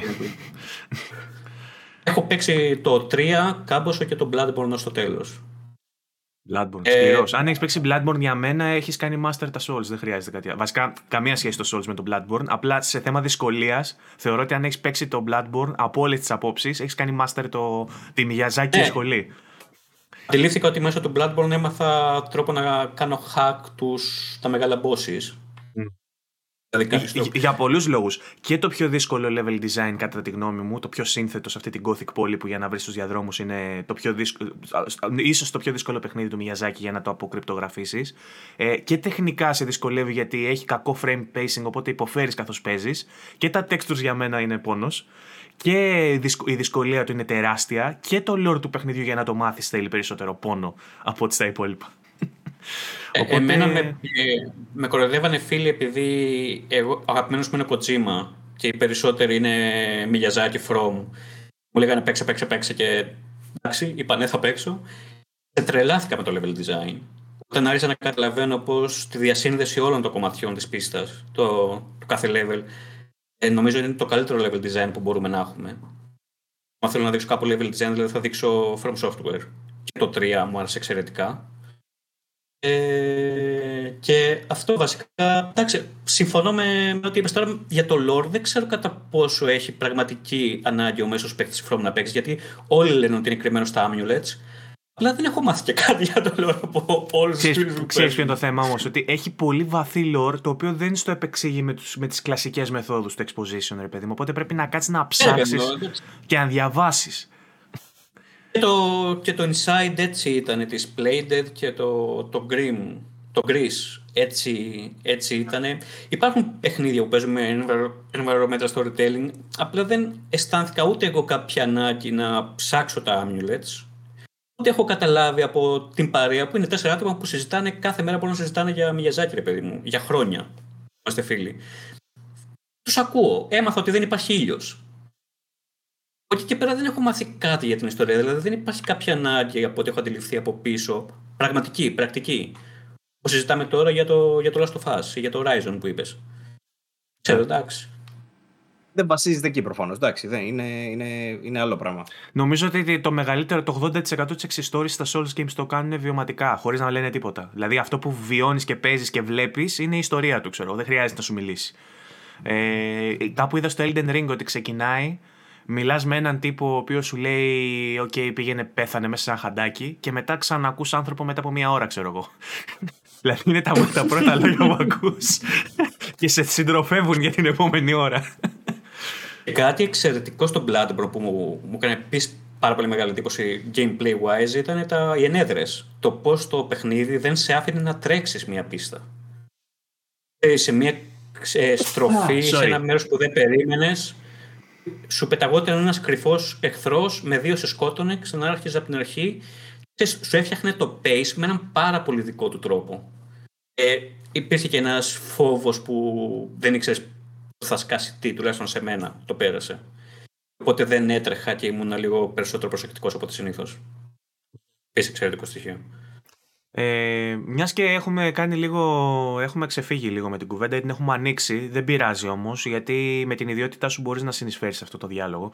Ε, τι θεωρείς ότι λείπει γενικότερα στο storytelling, αφού γράφεις ιστορίες για παιχνίδια, τι θεωρείς ότι λείπει από τα games του 2021 και τη περίοδου γενικότερα που θα ήθελες να δεις στο μέλλον; Εκτός αν είναι κάποιο μυστικό χαρτί στο μανίκι σου που θες να το εφαρμόσεις στα μελλοντικά σου παιχνίδια. Αλλά ε, μίλα μας σαν gamer, έστω με την ιδιότητα του ε, τύπου που γράφει ιστορίες για παιχνίδια. να μην το πω στα αγγλικά. Κοίτα, ε, νομίζω ότι την αρχή το breakthrough έγινε με το Last of Us. Το ένα, όπως είπα και πριν. Ε, νομίζω ότι ήρθε η ώρα το gaming, οι ιστορίες να μεγαλώσουν. Να μεγαλώσουν, να γίνουν περισσότερο όριμες που είναι λογικό να μην είναι ακόμα όριμες γιατί είναι νέο το μέσο και να αρχίσουν, εγώ θα ήθελα πάρα πολύ να δώσω αυτή τη γενιά α, ιστορίες που θα συνδέονται με πράγματα της πραγματικής ζωής, με την ιστορία, σύγχρονη ιστορία μας, με ξέρεις, κομμάτια που είναι γνώριμα και μπορούν μετά εσύ να τα συζητήσεις, έναν άνθρωπο που παίζει όχι δεν είναι controversial τέτοια πράγματα όμως. Το Last of Us, ας πούμε, που έπιασε θέματα ε, κοινωνικής, ε, κοινωνικών διακρίσεων, ισότητας των φίλων και, και, και, και, και κατηγορήθηκε, τόσο... κατηγορήθηκε για ατζέντα. Ναι, εντάξει, τώρα αυτά είναι Γελάς, αστεία πράγματα. Ε, εγώ μιλάω περισσότερο για πράγματα που έκανε τον Nier, ας πούμε. Ο, το Nier είχε στοιχεία και, ας πούμε, έπαιζε ο Έγγελς. Ο Έγγελς ήταν ένα, ένα boss. Σου έκανε τεράστιες σου έδινε πράγματα να ψάξεις γιατί και για, τη, και για ταξικά πράγματα και για το, το ανθρώπινο και το τι είναι την ψυχή και, και που ήταν βασικό στοιχείο. Έπαιζε ο Ζαν Πολ Σάρτρ μέσα με την Beauvoir που ήταν, ο Beauvoir ήταν το boss με την μια τεράστια φούστα σαν μπαλαρίνα, δεν ξέρω να το θυμάσαι, Σιμών. Δεν το έχω τερματίσει τον Ιερ. Δυστυχώς. Μεγάλη ε, παράληψη. Το έχω ξεκινήσει. Αγαπημένο παιχνίδι. Δεν ήξερα όλα αυτά που λες τώρα, αλλά το έχω, τέτοιο, το έχω εκτιμήσει. Εντάξει. Ο, ο Σάρτρ ήταν ένας από τους μεγαλύτερους υπαρξιστές. Το θέμα του Νίερ είχε να κάνει με την ύπαρξη. Ήταν μια απίστευτη γαμάτη, απίστευτα γαμάτη σύνδεση του gameplay του παιχνιδιού με κάτι που ασχολούνται οι άλλες ιστορίες του κινηματογράφου στα βιβλία έτσι κι αλλιώς. Φιλοσοφικά δηλαδή. δηλαδή. Είχε μια φιλοσοφική αναζήτηση και μια εξέταση. Ναι, και, είχε και, στοιχεία, και στοιχεία του πραγματικού κόσμου. Δηλαδή αυτό. Αυτό θα ήθελα να δω τέτοια πράγματα και θα ήθελα να δω και ιστορίες. Τα έχουμε δει αυτά τα πράγματα πάντως σε πολλά παιχνίδια. Απλά γίνονται ε. λιγορικά συνήθως. Εσύ θα ήθελες μια, ε, μια σύγκρουση face to face έτσι κατάμουτρα με την πραγματικότητα; Να είναι στεγνά ότι. Ε, τύπου. Ε, ένα άλλο post που έκανα πρόσφατα στο group, ε, βάλαμε για το Spec Ops The Line και το πώς κρατιέται επίσης. Ε, μια τέτοια σύγκρουση με την σκληρή πραγματικότητα του πολέμου έτσι όπως είναι τώρα. Με ένα πολεμικό παιχνίδι στη Συρία όπου βλέπεις όλες τις αθλειότητες του πολέμου ομές. Ε, θεωρείς ας πούμε ότι θα είχε θέση στα, στα games σε τη δεδομένη περίοδο και ε, θα, έκα, θα πουλούσε κιόλας ή θα προτιμούσε άλλος να παίξει ένα παιχνίδι Fortnite ξέρω εγώ. Είναι το This War of Mine της 11-bit όπου παίζεις έναν πόλεμο απλά από τη θέση του survivor και όχι του πολεμιστή, να. του στρατιώτη. Να ρωτήσω, είναι οι που, που βγάλανε το Frostpunk, έτσι; Ναι, το ίδιο στούντιο, Πολωνία. Mm. Ε, Συγγνώμη, ξαναπες την ερώτηση. Ε, αν λέω χωράει στο gaming το, τη δεδομένη χρονική περίοδο και αν θα έκανε πωλήσεις ένα παιχνίδι που συγκρούεται με τη σκληρή πραγματικότητα του πολέμου, ας πούμε, ή της πολιτικής κατάστασης του, του κόσμου. Ναι, κατάλαβα. Ε, η αλήθεια είναι ότι με, η, το Witcher 3 είναι μια εξαιρετική ιστορία. Γεμάτη και τα side story δίνανε, προσφέρανε στο κεντρικό και στον χαρακτήρα και στον κόσμο. Το θέμα με το Witcher 3 που δείχνει ότι το μέσο είναι νέο είναι ότι έπρεπε να δοθεί σε ένα theme που είναι familiar ο παίχτης, το Sword and Sorcery. Οπότε άμα θέλεις, είπε μια αρκετά όρημη ιστορία, απλά έπρεπε να ντυθείς σε ένα Sword and Sorcery, Sword and Sorcery σκηνικό theme. Και το Last of Us ξεκίνησε, θυμάμαι τα trailer τότε του 12, εμένα με ένα zombie παιχνίδι. Αλλά στο 2, το zombie ήταν το theme πριν μάθουμε για το ένα, δεν υπήρχε καν. Τους χαρακτήρες περιμέναμε τους ανθρώπους. Οπότε, μία όρημη ιστορία για μένα, κάτι που θα ήθελα να δω είναι φανταστείτε ένα Witcher 3 απλά ρεαλιστικό, που δεν θα υπάρχει κανένας πολεμιστής. Με τις ίδιες σχέσεις και, το ίδιο, και την ίδια ροή και την ίδια εξέλιξη. ένα που θα συνέβαινε σε ένα. Οι, οι συγκεκριμένες βάσεις όμως, ρε παιδί μου, στο world building, ας πούμε, και στο, στο lore ε, creation, ότι φτιάχνεις έναν κόσμο, ρε παιδί μου, στον οποίο θα πρέπει να μπει μέσα ένας πολεμιστής για να το κάνεις action adventure, γιατί διαφορετικά δεν θα είναι ούτε action ούτε adventure. Αν δηλαδή αυτός ο, ο, ο Geralt του 2021, του 21ου αιώνα και ο κάτοικος Ευρωπαϊκής χώρας έπρεπε να μπει σε ένα αντίστοιχο παιχνίδι, θα είχε καθημερινά να αντιμετωπίσει με αργοπορίε στο μετρό, μαλάκα εργοδότη και ένα πολύ κακό σύστημα ασφάλισης, ξέρω εγώ. Δεν θα ήταν και πολύ ενδιαφέρον. Τον μάσινγκ για να κάνεις υπομονή για το μετρό, ρε φίλε, για να έρθει. το οποίο έχω παίξει τέτοιο παιχνίδι. Έχω παίξει τέτοιο παιχνίδι και το έχω γράψει review, λέγεται Mosaic. Το οποίο έχει σε έναν άνθρωπο με ένα κινητό στο χέρι, ο οποίος είναι σε μια πολύ συχαμένη καθημερινή ρουτίνα. Πολύ ωραίο παιχνίδι, απλά είναι είχε... πολύ bare bones, ας πούμε. Πολύ έξυπνο όμως. Ε, ήτανε, το είχα παίξει day one, δηλαδή το περίμενα κι εγώ. Ήταν πολύ ναι. ωραίο. Απλά ρε παιδί περιμένω ότι περισσότερο στην αντίληψη στο attitude είναι ότι θα ξεκινήσεις να φτιάξεις μια ιστορία, απλά δεν θα έχεις στην αρχή ότι θα θέλεις sword and sorcery ή zombies ή κάτι τέτοιο, γιατί αυτό γουστάει ο gamer ότι θα εξελιχθούμε λίγο παραπάνω και θα φύγει αυτό το κομμάτι. Μπορεί πάλι να είναι Sword Sorcery, μπορεί πάλι να είναι zombie, μπορεί πάλι να είναι οτιδήποτε θέλει. Απλά δεν θα είναι αυτό το main aspect του παιχνιδιού στο οποίο θα κάνει focus. Κατάλαβες τι θέλω να πω; Κατάλαβα. Δεν ξέρω αν το λέω και σωστά. Όχι, κατάλαβα τι θες να πεις. Ε... Απλά ε, Εντάξει, γίνεται σιγά σιγά. Μπαίνει, μπαίνει ακόμα ένας παράγοντας μέσα, ακόμα μια ε, συνιστόσα. Ε, ε, γιατί πρέπει να συνυπολογίσουμε αν θα πουλήσει ένα τέτοιο παιχνίδι και αν θα κάνει απειλή στους κριτικούς. Γιατί τέτοιου είδους παιχνίδια, όπως είπα και στην αρχή, γίνονται συνήθως controversial, γίνονται review bombed, ε, όλες οι ελληνικές λέξεις. Ε, ανοίγουν μεγάλες συζητήσεις, τσακώνεται ο κόσμος για αυτά, μπαίνει κόσμος και βάζει χαμηλές βαθμολογίες στα user scores, το οποίο μέσω της αρνητικής ή θετικής διαφήμισης αντίστοιχα μπορεί να ανεβάσει τις πωλήσεις ή να τις ρίξει ε, και ένα παιχνίδι να μείνει relevant, να μείνει, να μείνει στην επικαιρότητα για πολύ καιρό. Όμως το θέμα είναι τι θα αφήσει στο τέλος. Α πούμε, για το Death Stranding συζητήσαμε πάρα πολλά. Το Death Stranding νομίζω ότι εμπίπτει στην κατηγορία παιχνιδιών που μίλησες πριν, γιατί ήταν κοινωνικός σχολιασμός από τον Kojima, το Death Stranding. Και είπες ότι είσαι και κοτζημικό, αν δεν κάνω λάθος. Ή είπες ότι δεν είσαι, ότι είσαι μηγιαζακικό. Είναι αγαπημένος μου, αγαπημένος μου δημιουργός. Το Death Stranding τι άφησε πίσω του, γιατί την εποχή που βγήκε μιλάγαμε μόνο για αυτό. Και τι παιχνίδι είναι αυτό, και αν έχει gameplay, και αν μόνο περπατάς, και αν η ιστορία του τελικά είναι μεγαλοφυής ή όχι. Τι σου έχει μείνει τρία χρόνια μετά την κυκλοφορία του; Ε, γιατί και εγώ για αυτό θα έκανα αναφορά έτσι πως ξεκίνησες να μιλάς. Ε, αυτό που μου είχε μείνει είναι ότι πέρασε στο gameplay, χειριστήριο, σε μένα.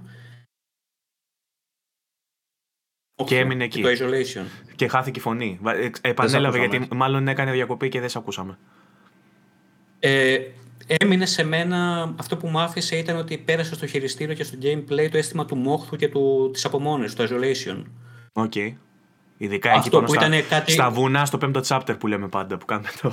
Κάτι πάρα πολύ, κάτι πολύ φρέσκο, κάτι που έδωσα μεγάλο praise στην Sony που το στήριξε το project.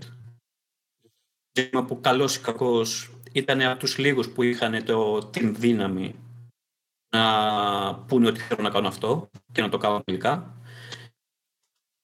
project θα αλλάξει λίγο η φάση, γιατί μπορούμε σιγά σιγά να φεύγουμε από το, από το boom boom, το έχω να όλο και σκοτώνω, και ότι είναι κακό, και τα φαν, αλλά μπορούμε να εξερευνήσουμε. Ε, μιλάμε για παιχνίδια πάντα, έτσι. ναι. Είναι και τα φαν να σκοτώνεις. Άλλα... εντάξει, το GTA το απέδειξε αυτό. Ναι, εντάξει. Και άλλα ε, πράγματα τα οποία μπορούν να δώσουν ένα καλό gameplay. Αυτό είναι το θέμα. Να ρωτήσω. το... αυτό... Όχι, αυτό. Ολοκλήρωσα. Ε, πάνω, σε αυτό που λες, ε, ε, στο παιχνίδι, ρε παιδί μου, χρειάζεται να έχεις κάποιους μηχανισμούς για να κρατούν το ενδιαφέρον του παίχτη. Δηλαδή, άσχετα από την ιστορία και άσχετα από τα, τα υπόλοιπα, αν δεν θες να καταλήξει, θα το πω έτσι, walking sim, το οποίο είναι κάτι που δεν έχει μεγάλη απήχηση στο ευρύ κοινό. ε, και αυτό θα ήταν ωραίο να αλλάξει. Μην λέγονται walking sim και να βρούμε μια λέξη για την Ελλάδα. Ναι, μου άρεσε πριν. Ε, το έκανε ο Βαγγέλης ε, ωραία πριν το έθεσε, γιατί δεν το είπε walking sim, το είπε κάπως αλλιώς και ήθελα να του δώσω τα εύσημα. Ε, αλλά σε μια τέτοια φάση, ρε παιδί μου, χρειάζεται αναγκαστικά το παιχνίδι να έχει κάποια mechanics. Αυτά τα mechanics, καλός ή κακός τέλος πάντων, έχει καταλήξει έτσι η βιομηχανία που χρησιμοποιούνται, να χρησιμοποιούνται τα shooting, ας πούμε, ή, τα, ή, ή οι μάχες κάποιου είδους οι μάχες αυτές θεωρείς ότι θα μπορούσαν να έχουν πολλές διαφορετικές μορφές. Δηλαδή, τι άλλο θα μπορούσε να είναι, ρε παιδί μου, εκτός από το να σημαδεύεις και να προβολάς ή εκτός από το να ε, είναι το ίδιο σε strategy, ξέρω εγώ, ή. Traversal, λες. Μάμε ναι. το, πρώτο, το πρώτο που είχα παίξει της... Λεγόταν, το Fahrenheit. Ναι. Interactive drama, ας πούμε. Ε, που έπαιζε και τα quick time events. Θέλω νομίζω από τα πρώτα, όχι το πρώτο που το παρουσίασε σε ένα τέτοιο skill και ήταν εξαιρετικό. Ήταν πολύ καινούργιο. και καθάριζες με το δεξιμό χλό. Ναι. Η σχολή Quantic Dream τέλος ε, πάντων. Τα οποία επίσης εξαιρετικά παιχνίδια που ξέρω ότι είναι αρκετά controversial και πολλοί gamers τα λένε ότι δεν είναι παιχνίδια που εντάξει είναι παιχνίδια. Ε, δεν ξέρω, θα μπορούσε να κάνουμε explore πάρα πολλούς πάρα πολλά είδη. Δηλαδή και το, πώς το Snow Runner που έπαιξα το οποίο έκανε σε παραδόσεις. Α, με τις δαλίκες. Snow Runner. Ε, διάφορα είδη αμαξιών, έκανες παραδόσεις, δομικά υλικά και άλλα, σε ένα τερέν που συνέχεια άλλαζε αυτό υπάρχει στο Game Pass νομίζω. Ε. Υπάρχει ακόμα στο Game Pass νομίζω, ναι. Κάτσε σου πω. Ε, ε, χωρίς να το περιμένω, ε, έγραψα πάνω από 100 ώρες gameplay co-op ε, δεν, καταλα... δεν καταλάβαινα γιατί ήταν τόσο φαν να, έχω... να είμαι κολλημένος σε μια λασπωμένη στροφή σε ένα γκρεμό με μια νταλίκα. Αυτό ακόμα, δηλαδή, δεν ξέρω Είναι υγεία, είναι υγεία πάτητη νομίζω. Και μπορεί τώρα σαν πρώτη ιδέα να μου σκεφτόμαστε το, το shooting είναι η μόνη λύση. Δεν είναι η μόνη λύση. Ρε, και το, και το farming, farming Simulator 22 πούλησε 1,5 εκατομμύριο. Μέσα στην πρώτη εβδομάδα. Ε, το Snow Runner υπάρχει ακόμα, τουλάχιστον στο Game Pass for PC υπάρχει ακόμα, οπότε να ξέρει ο κόσμος. Ε, εξαιρετικό παιχνίδι, εξαιρετικό παιχνίδι και διαφορετικό, δηλαδή Πάρα πολλά. Και το Stardew Valley, μωρέ, που εντάξει, έχει πουλήσει δεκάδες εκατομμύρια. Απλά είσαι μια ρουτίνα και... Τώρα έπαιξα πάσχετα, πετάω ήδη τώρα πράγματα, αλλά έπαιξα Townscaper, αυτό που φτιάχνει τι πόλεις. Και παίρνει. Έπαιξα και εγώ. Παίρνεις χιλιάρι achievement μέσα σε ένα τέταρτο. Παύλο. Μέσα σε ένα τέταρτο κάνει χιλιάρι. ναι. Σου έχει, ξέρω εγώ, κάτι achievements να κάνεις. να φτάσεις μέχρι τον ουρανό ένα. να το σπαμάρεις. Κλακ, κλακ, κλακ, κλακ, achievement. Μετά σου λέει να κάνεις χίλια tiles κάτω στο πάτωμα. Κλακ, κλακ, κλακ, achievement. είναι τέτοιο τύπο. Ε, αλλά έχει, έχει πλάκα και ο κόσμος έχει πάθει σοκ με το πόσο σε χαλαρώνει. Είναι χαλαρωτικό παιχνίδι, comfort. Ε, και Stardew Valley έπαιξα να παίξω λίγο. Και το unpacking, ναι, που το τέλειωσα κι αυτό. Γενικά, αυτά είναι τα, είδη, αυτά είναι τα παιχνίδια που ενώ παίζω indie, δεν θα τα αγόραζα, ρε παιδί μου, και τα παίζω μέσω του Game Pass. Μεγάλη Αυτό κουβέντα. Είναι... το, συγγνώμη, το, για το unpacking θέλω να πω μια κουβέντα. Ε, πιο αγχωτικό παιχνίδι δεν έχω ξαναπέξει στη ζωή μου. Και έχω παίξει όλες τις μαλακίες. Γιατί αγχωτικό, επειδή έχεις κάνει και εσύ μετακομίσεις, ας πούμε, γιατί δεν σου βάζει κάποιο χρονικό Καταρχήν, περιθώριο. Πρέπει να σου δείξω το δωμάτιο εδώ πέρα γύρω όπω είναι. Έχω ακριβώς το ίδιο πράγμα με το unpacking. Αλλά με αγχώνει απίστευτα. Το ότι έχω κούτες, Χριστέ μου, λέω που θα τις βάλω; Δεν, δεν μπορώ. Δεν μπορώ να το παίξω. Θα σου απαντήσω, ο Βάλει. Λοιπόν, ε, να πούμε και κάνα νέο έτσι εμβόλυμο γιατί περνάει η ώρα και δεν έχουμε κάνει πολλές αναφορές. Ε, να πούμε ότι είχαμε πει στο προηγούμενο podcast για τα παιχνίδια του PlayStation Plus. Ε, που υπήρχαν οι φήμες οι οποίες ναι, μεν επιβεβαιώθηκαν με ένα αστεράκι που δεν είναι τόσο μικρό, είναι αστεράρα, ότι το Godfall που ε, περιμέναμε να μπει η κανονική του έκδοση τελικά δεν μπήκε η κανονική έκδοση, μπήκε η Challenger Edition. Είναι ότι, η είδηση είναι ότι δεν είναι το 666 παιχνίδι που έλεγε. Ναι, όντω. Γιατί ήταν Project 666 και το 6666 ήταν ουσιαστικά το Challenger Edition που είχαν βάλει χ αντί να γράψουν Challenger Edition. Ε, αντί να γράψουν Challenger δηλαδή, είχαν βάλει αντίστοιχο αριθμό από X. Ε, το Challenger Edition ουσιαστικά τι κάνει, σου δίνει να παίξει Godfall μετά το τέλο του, του main story και σου δίνει έναν ε, leveled up χαρακτήρα που είναι διαθέσιμος να παίξεις τα υπόλοιπα modes, τα online και τα σχετικά που έχει το παιχνίδι. Όμως δεν σου έχει μέσα το main story. Άρα δεν μπορείς να παίξεις παιχνίδι, δεν μπορείς να παίξεις τη βασική ιστορία του παιχνιδιού και δεν μπορείς να κάνεις level up το χαρακτήρα όπως θες εσύ. Ε, Εκτός βέβαια και αν δεν έχει κάποιο νόημα το πώς θα κάνεις level up το χαρακτήρα σου. Δεν το έχω παίξει το Godfall και νομίζω κανένας δεν το έχει παίξει. Ε, Παύλο, το έχεις δοκιμάσει; Δεν, θα, δεν θα το άγγιζα ούτε τώρα που θα το δώσω. Ο Γιώργος δεν έχει PlayStation 5, οπότε υποθέτω δεν το έχει παίξει ούτε εκεί. Ήταν, ήταν απίστευτη η επιτυχία αυτού του παιχνιδιού από το πρώτο τρέιλερ που είδα, που κατάλαβα ότι θα το παίξει κανείς. κατάλαβα το πόσο μέτριο ήταν. Δεν ξέρω, το είχαμε συζητήσει και στο Byta στο group αρκετές φορές. Ναι. Δεν ξέρω, ήταν πραγματικά επιτυχημένο αυτό το πράγμα. Δεν ξέρω, Είναι αλήθεια. τόσο generic. Τόσο generic. Ναι, ναι, ναι, ναι, ναι, αυτό, αυτό, αυτό. Godfall, μόνο και μόνο το όνομα, ρε παιδί μου, να πάρεις ένα ε, Lampfire, ξέρω. Οτι, οτιδήποτε, ρε παιδί μου, μπορεί να σκεφτείς. Είναι πολλά παιχνίδια που τα βλέπεις και τα έχεις παίξει ήδη. Τι νομίζεις ότι τα έχεις παίξει, τα έχεις παίξει ήδη. Δηλαδή ξέρεις πώς είναι. Είναι αλήθεια αυτό. Τέλος πάντων, τα άλλα δύο παιχνίδια που πλαισιώνουν Ε, τα, τα ο Plus Παναγιώτης ο Games. Τριάντης με πληροφόρησε, Ναι. ναι. παρένθεση σε αυτό που λες, ο Παναγιώτης ο Τριάντης με πληροφόρησε ότι το Challenger Edition κοστίζει 15 ευρώ. 15 ευρώ. Ε, Ευχαριστούμε. το, το Challenger Ε, Edition θα σε ενημερώσω εγώ τώρα, με ενημερώνω από το control του εγκεφάλου μου ότι το Challenger Edition στο Epic ε, Launcher θα είναι τσάμπα. Μονίμως. Μόνιμ, όχι μόνιμα. Για την Μόνιμα. εβδομάδα που έρχεται. Μόνιμα. Μόνιμα. Θα- ναι. Τρελό. είναι, free, είναι, free to play, είναι η free to play edition του Godfall. Λοιπόν, επιστρέφουμε γιατί είχαμε κάποια τεχνικά προβλήματα. Παύλο, έλεγες ότι το Godfall, αν πας να το πάρεις ολόκληρο, να το πάρεις ολόκληρο, Είναι full price παιχνίδι, κανο- κα- νομίζω κανονικά. Αλλά τέλος πάντων, αν, πάρεις την, αν έχεις την PS Plus έκδοση, για να πάρεις την υπόλοιπη έχει άλλα 45 ευρώ.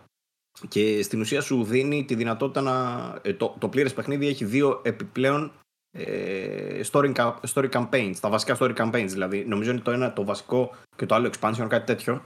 Ε, αυτά έχεις το πλήρες παιχνίδι που δεν τα δίνεις στο PS Plus. Αυτά για τον Godfall. Για Λοιπόν. συνέχισε με τα υπόλοιπα.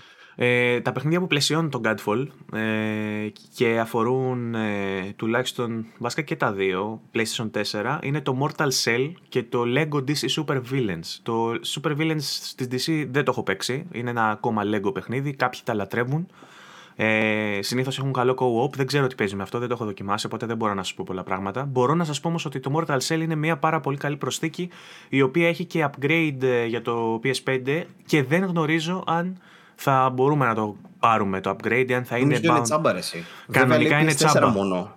Μπράβο. Ναι, επειδή δεν είχε- ξέρω, επειδή μήπως θα- αυτό το πράγμα είχε γίνει και με το Final Fantasy, το είπαμε και στο προηγούμενο επεισόδιο, που είχαν δώσει την έκδοση για 4 που δεν ήταν upgradable στο Plus. Ε, δεν ξέρω τι θα ισχύει με το Mortal Cell. Πάντως, αν παίρνει το upgrade, ε, όσοι έχετε PS5 να το δοκιμάσετε, γιατί είναι εξαιρετικό παιχνίδι και είναι μια πολύ καλή αντιπρόταση στα Souls Games που ε, νομίζω ότι είναι πιο ευχάριστο για αυτούς που δεν γουστάρουν τα Souls, αλλά ταυτόχρονα είναι πιο δύσκολο από τα Souls. Οπότε, άντε βγάλετε άκρη. Επίσης έχει, έχει soundtrack Rotting Christ. Ναι, αυτό νομίζω είναι στην καλή την έκδοση. Δεν ξέρω αν το έχει στην απλή. Το έχει, νομίζω έχει, είναι τσάμπα DLC ή κάτι τέτοιο. Ναι, τέλος πάντων, δεν το έπαιξα εγώ με αυτό. Γιατί στα, στα boss βάζει μόνο Rotting Christ. Στο, το υπόλοιπο παιχνίδι έχει το κανονικό soundtrack. Απλά τα bosses αντί να έχουν το epic soundtrack έχουν το. Λοιπόν, ε, τι άλλο ήθελα να πω. Πάλι για Sony έχω νέα. Έχω πολλά για Sony. Ε, Για πες μας. Πήρε υποστήριξη για HDR η YouTube εφαρμογή του PlayStation 5. Πολύ σημαντικό, ξέρω, αλλά ήταν λίγο αστείο που δεν είχε υποστήριξη HDR ενώ είχε Smart TV σου, δεν είχε η κονσόλα των 500 ευρώ που έχεις βάλει στο σαλόνι σου, δεν είχε υποστήριξη HDR στο YouTube. Τελικά την έβαλαν τώρα. Ε, επίσης μπήκε ένα μεγάλο update στο Dreams, το παιχνίδι που λέγαμε και αυτό θα μπορούσαμε να κάνουμε συζήτηση με τον Γιώργο, αλλά θα πλατιάσουμε αρκετά αν το κάνουμε πάλι. Ε, που, το Dreams είναι η πλατφόρμα τέλος πάντων ε, εντός παιχνιδιού που σου επιτρέπει να φτιάξεις δικά σου παιχνίδια. Πήρε ένα update τέλος πάντων το Dreams που έβαλε πολλά καινούργια παιχνίδια και καινούργια templates και assets για, για τους δημιουργούς για να μπορέσουν να φτιάξουν καλύτερα, ε, κα- να, να δημιουργήσουν πιο εφάνταστα και πιο ποικιλόμορφα projects. Κάποια από τα παιχνίδια έχουν βγει και σε τρέιλερ. Έχει και ένα που μου διαφεύγει το όνομά του αυτή τη στιγμή. Ε, αλλά είναι αρκετά καλό Υπάρχει- και... Για πες. Υπάρχει και ένα community που μπορείς να μπεις και να κάνεις browse όλα τα project. Και εντός του παιχνιδιού μπορείς να το κάνεις αυτό, αλλά υπάρχει και στο ίντερνετ νομίζω ένα community που μπαίνεις και βλέπεις previews και ναι, ξέρεις τι θα κατεβάσεις από πριν.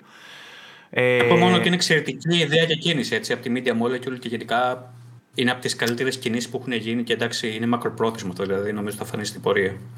αν παραμείνει Έχουνε- βέβαια ε, compatible με τις Έχουνε- κονσόλες της Sony και δεν βγει Ναι. PlayStation 6 και δεν παίζει. ε, Αλλά ήδη έχουν εξεπηρέσει ταλέντα. Κοίτα, αυτό Και το με κάνει βλέπεις εξαπολύτω. αντίστοιχα σε άλλα project όπως το Roblox. Στα PC και στα κινητά, ας πούμε. Που μπορεί να πιάσει ένας junior developer ένα sensation του ίντερνετ ας πούμε, και της επικαιρότητας και της pop κουλτούρας και να το κάνει παιχνίδι μέσα σε μέρες. Σε ελάχιστο χρόνο. Για παράδειγμα, αυτός ο χαμός που είχε γίνει με το Squid Game, το παιχνίδι του Καλαμαριού. Στο Roblox αμέσως βγήκε παιχνίδι που μπαίνανε από τα κινητά τα παιδάκια και παίζανε μετά. Και είχε, ξέρω εγώ, ε, έκανε tapping νομίζω ένα κουμπί και προχωράει και όταν γύρναγε η κούκλα έπρεπε να τα αφήσεις, αλλιώς πέθανε. Φτιάξανε στο Roblox δηλαδή ένα παιχνίδι μπαμ μπαμ.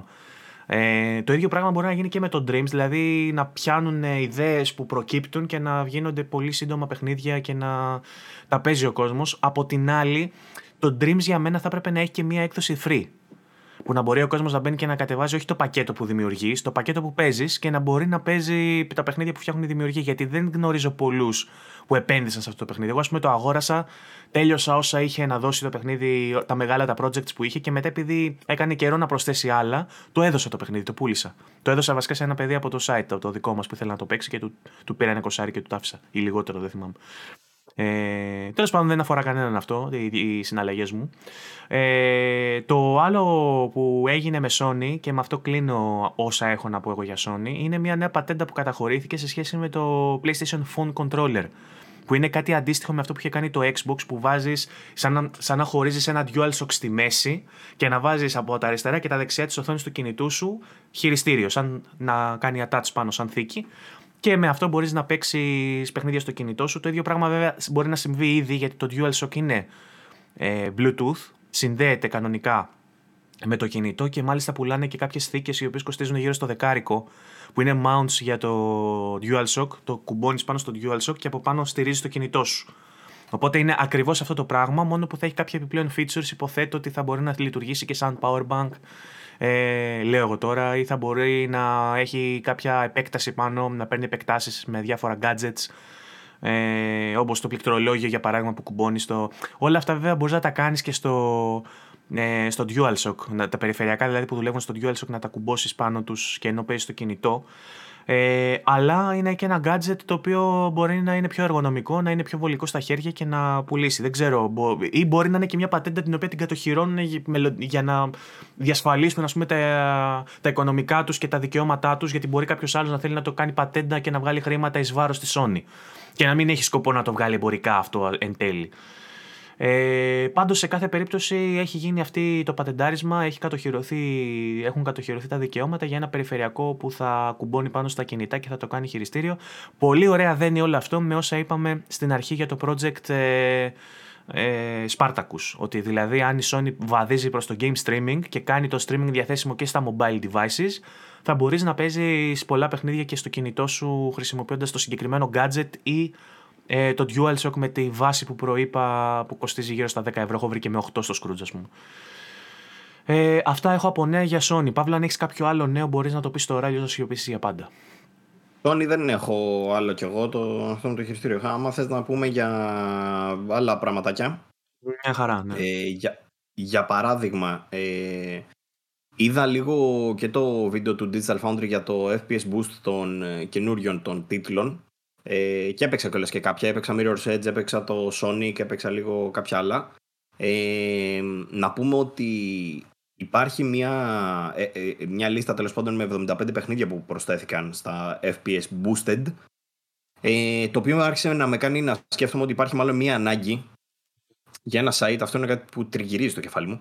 Ε, ώστε αν κάποιος ρε παιδί μου έχει ένα παιχνίδι, ξέρω εγώ, στο PlayStation ή στο Xbox και δεν ξέρει ποια είναι η καλύτερη έκδοση ή το έχει στο PC ας πούμε και δεν ξέρει ποια είναι η καλύτερη έκδοση, η πιο βελτιωμένη κτλ. Ε, επειδή ακριβώς έχει γίνει πολύ ποικιλόμορφο και πολύπλοκο το σύστημα με, τα, με το τι βελτίωση έχει πάρει το Xbox και δεν ε, δίνει απαραίτητα όλες τις πληροφορίες όταν πηγαίνει στο store ας πούμε, για να παίξει ένα παιχνίδι, πουχού. Το FPS Boost δεν φαίνεται πουθενά σαν tag όταν πας να αγοράσεις ένα παιχνίδι. Οπότε δεν το ξέρεις. Πρέπει να μπεις μέσα στο site, να δεις τη λίστα με τα παιχνίδια, να δεις αν είναι εκεί το παιχνίδι. Ε, όλα αυτά τέλος πάντων δημιουργούν κάποια προβληματάκια τα οποία δεν. Δηλαδή, έχω βρει μόνο κάποιες καρτέλες σε κάποια φόρουμ και κάτι τέτοια που δίνουν όλες τις πληροφορίες. Ε, Αυτός είναι ένας προβληματισμός που έχω.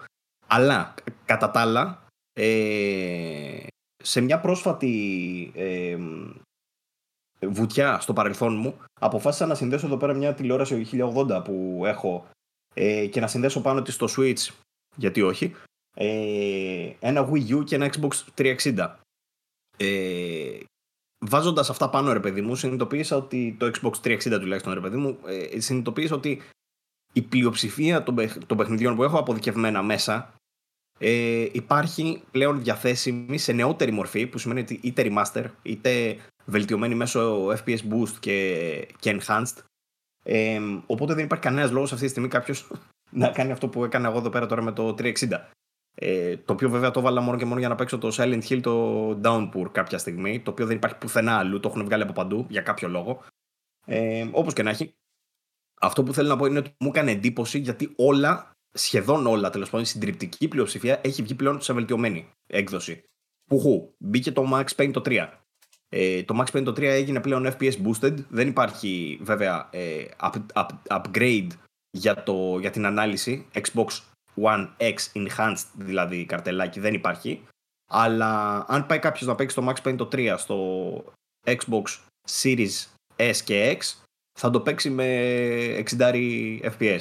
Ε, εντύπωση μου έκαναν τέλος πάντων τα Sonic τα παιχνίδια που έδειξε και στο Digital Foundry. Συγκεκριμένα δοκίμασα και εγώ το Sonic Generations το οποίο το είχε δώσει στα Games with Gold κάποια στιγμή. Δεν το είχα αγγίξει στο 360 που είχε βγει, αλλά είδα από, από δοκιμές ότι σε πολλά σημεία έτρεχε στα 20 FPS. Sonic παιχνίδι τώρα και να τρέχει στα 20 FPS. Είναι, είναι απλά unplayable, ξέρω εγώ.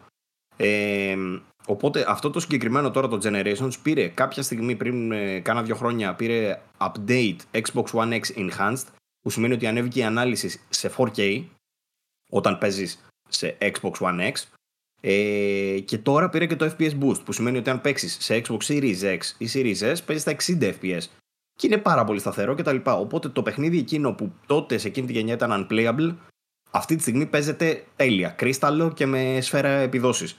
Αυτό το πράγμα το έχουν κάνει πάρα πολλά παιχνίδια και έρχονται σε μια μορφή ρε παιδί μου που τα βλέπεις και λες ότι θα μπορούσε να έχει βγει και τώρα. Το Sonic Generations δηλαδή που είναι παιχνίδι του 2000, πριν 10 χρόνια ξέρω πότε είχε βγει. Ε, το βάζεις τώρα και λες ότι θα μπορούσε να έχει βγει τώρα. Είναι πιο σύγχρονο ξέρω από το τελευταίο που βγάλαν το Colors. Ε, τεχνικά τουλάχιστον. Ε, πάρα πολύ σημαντικό αυτό με τα FPS boost και τα λοιπά. Το Mirror's Edge επίσης, ένα από τα πιο αγαπημένα μου παιχνίδια όλων των εποχών. Ε, το δοκίμασα και πλέον έχει πάρει και αυτό 60. Είχε πάρει, είχα ήδη δει το 4K στο One X, τώρα το είδα 4K 60 και πραγματικά φαίνεται και αυτό λες και βγήκε χθες. Που λέει ο λόγος τέλος πάντων, αλλά φαίνεται πραγματικά σύγχρονο. Ε, είναι πολύ κοντά δηλαδή ακόμα και στο sequel που είχε, που είχε βγει και μάλιστα είναι και καλύτερο παιχνίδι από το sequel. Ε, αυτά με το, με το FPS Boost που θέλω να πω. Το άλλο είναι ότι το GT Trilogy πήρε κάποια πατσάκια για να βελτιωθεί. Ε, γενικά έχει φάει τρελό κράξιμο σε άπειρα reviews, πεντάρια παντού. Ε, disastrous launch λέει και το Eurogamer τέλος πάντων για το όπως έσκασε. Αυτή τη στιγμή έχουν βελτιώσει κάποια πράγματα όπως ήταν η βροχή που δεν μπορούσες να δεις τίποτα μπροστά σου. Την οποία λέει την ε, χαρακτήρισαν bug ότι δεν ήταν έναν έτσι κανονικά σχεδιαστικά, δεν ξέρω εγώ τι. Και ότι τελικά τέλος πάντων την έφτιαξαν έτσι λένε, αλλά έχουν φτιάξει και δεκάδες ακόμα ε, bugs και διάφορες άλλες καταστάσεις. Την ε, ομίχλη λέει επανέφεραν που την είχαν αφαιρέσει για κάποιο λόγο. Ε, και έχει αρχίσει και έρχεται λίγο στα ίσα του. Ε, στο San Andreas η, το Fog, αλλά και στο GTA το 3 νομίζω πήρε update. Ε, αυτά. Α, σε GTA Trilogy πάλι news λένε ότι θα καθυστερήσουν οι, οι boxed editions, οι retail τέλος πάντων, οι κουτάτες θα έρθουν πλέον το 22, early 2022. Ε, μάλλον πιθ, πιθανολογώ ότι έχει να κάνει με το γεγονός ότι δεν ήταν απλά έτοιμο το παιχνίδι. Οπότε σου λέει: Αν είναι να το βγάλουμε σε retail, ας περιμένουμε την βέλτιστη έκδοση και το βγάζουμε μετά. Φαντάζομαι δηλαδή. Ε, οπότε καθυστερούν και αυτές. Ε, λοιπόν, και τώρα θέλω να σου πω για κάποια άλλα παιχνιδάκια. Πριν περάσω όμως αυτά, θα σου πω τα δωρεάν εκτός από τα PS Plus που ανέφερες. Ε, να πούμε τα Xbox Games with Gold τα είχαμε αναφέρει πιο πριν.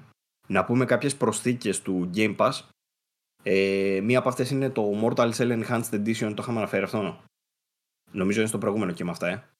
Παίζει.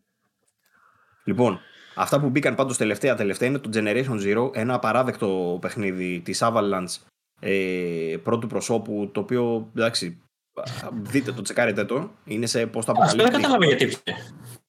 Τι, τι; Δεν κατάλαβα γιατί βγήκε αυτό, δηλαδή το είχα παίξει, γιατί φαινόταν ωραίο, απλά ένα progress, καμία ιστορία. απλά τελικά δεν ήταν ωραίο, ναι. Δεν το θυμάμαι πια καλά, αλλά το είχα τσεκάρει λίγο. Πίσω τελειωμένο φαίνεται. Εγώ νομίζω ότι θα παίξει μείνει... ένα τεράστιο update και θα κερδίσει ένα campaign, ξέρω εγώ. Ποιος ξέρει. Ποιος ξέρει. Μακάρι, μακάρι. Ε, ένα παιχνιδάκι ενδιαφέρον που μπήκε indie, top down, ε, είναι το Arch Veil. Όποιος είναι γουστάρι έτσι shooter, ε, φάση ρε παιδί μου, λίγο old school κτλ. Μπορεί να το τσεκάρει, είναι πολύ διασκεδαστικό, λένε. Ε, και, το rubber, και το Rubber Bandits ωραίο εντωμεταξύ που είναι σαν το. Πώς λέγονταν, σαν το Gang Beasts και αυτό που μπαίνεις με άλλους φίλους και παίζεις κάτι τύπου mini games. Θα ήθελα να το παίξω. Δεν να το τσεκάρω, ρε φίλε, αυτό, αλλά το τρέιλερ δεν έδειχνε καθόλου gameplay, οπότε δεν κατάλαβα περί τίνος πρόκειται καν.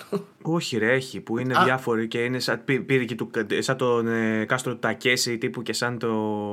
Δεν το είδα, δεν το βρήκα αυτό. Μπήκα μέσα από το store γι' αυτό δεν είχε άλλο τρέιλερ. Ναι, και εγώ στο λοιπόν. store το βλέπω. Ίσως το PC έχει καλύτερα τρέιλερ. Ναι, και αυτό κάνει το PC όπως πρέπει.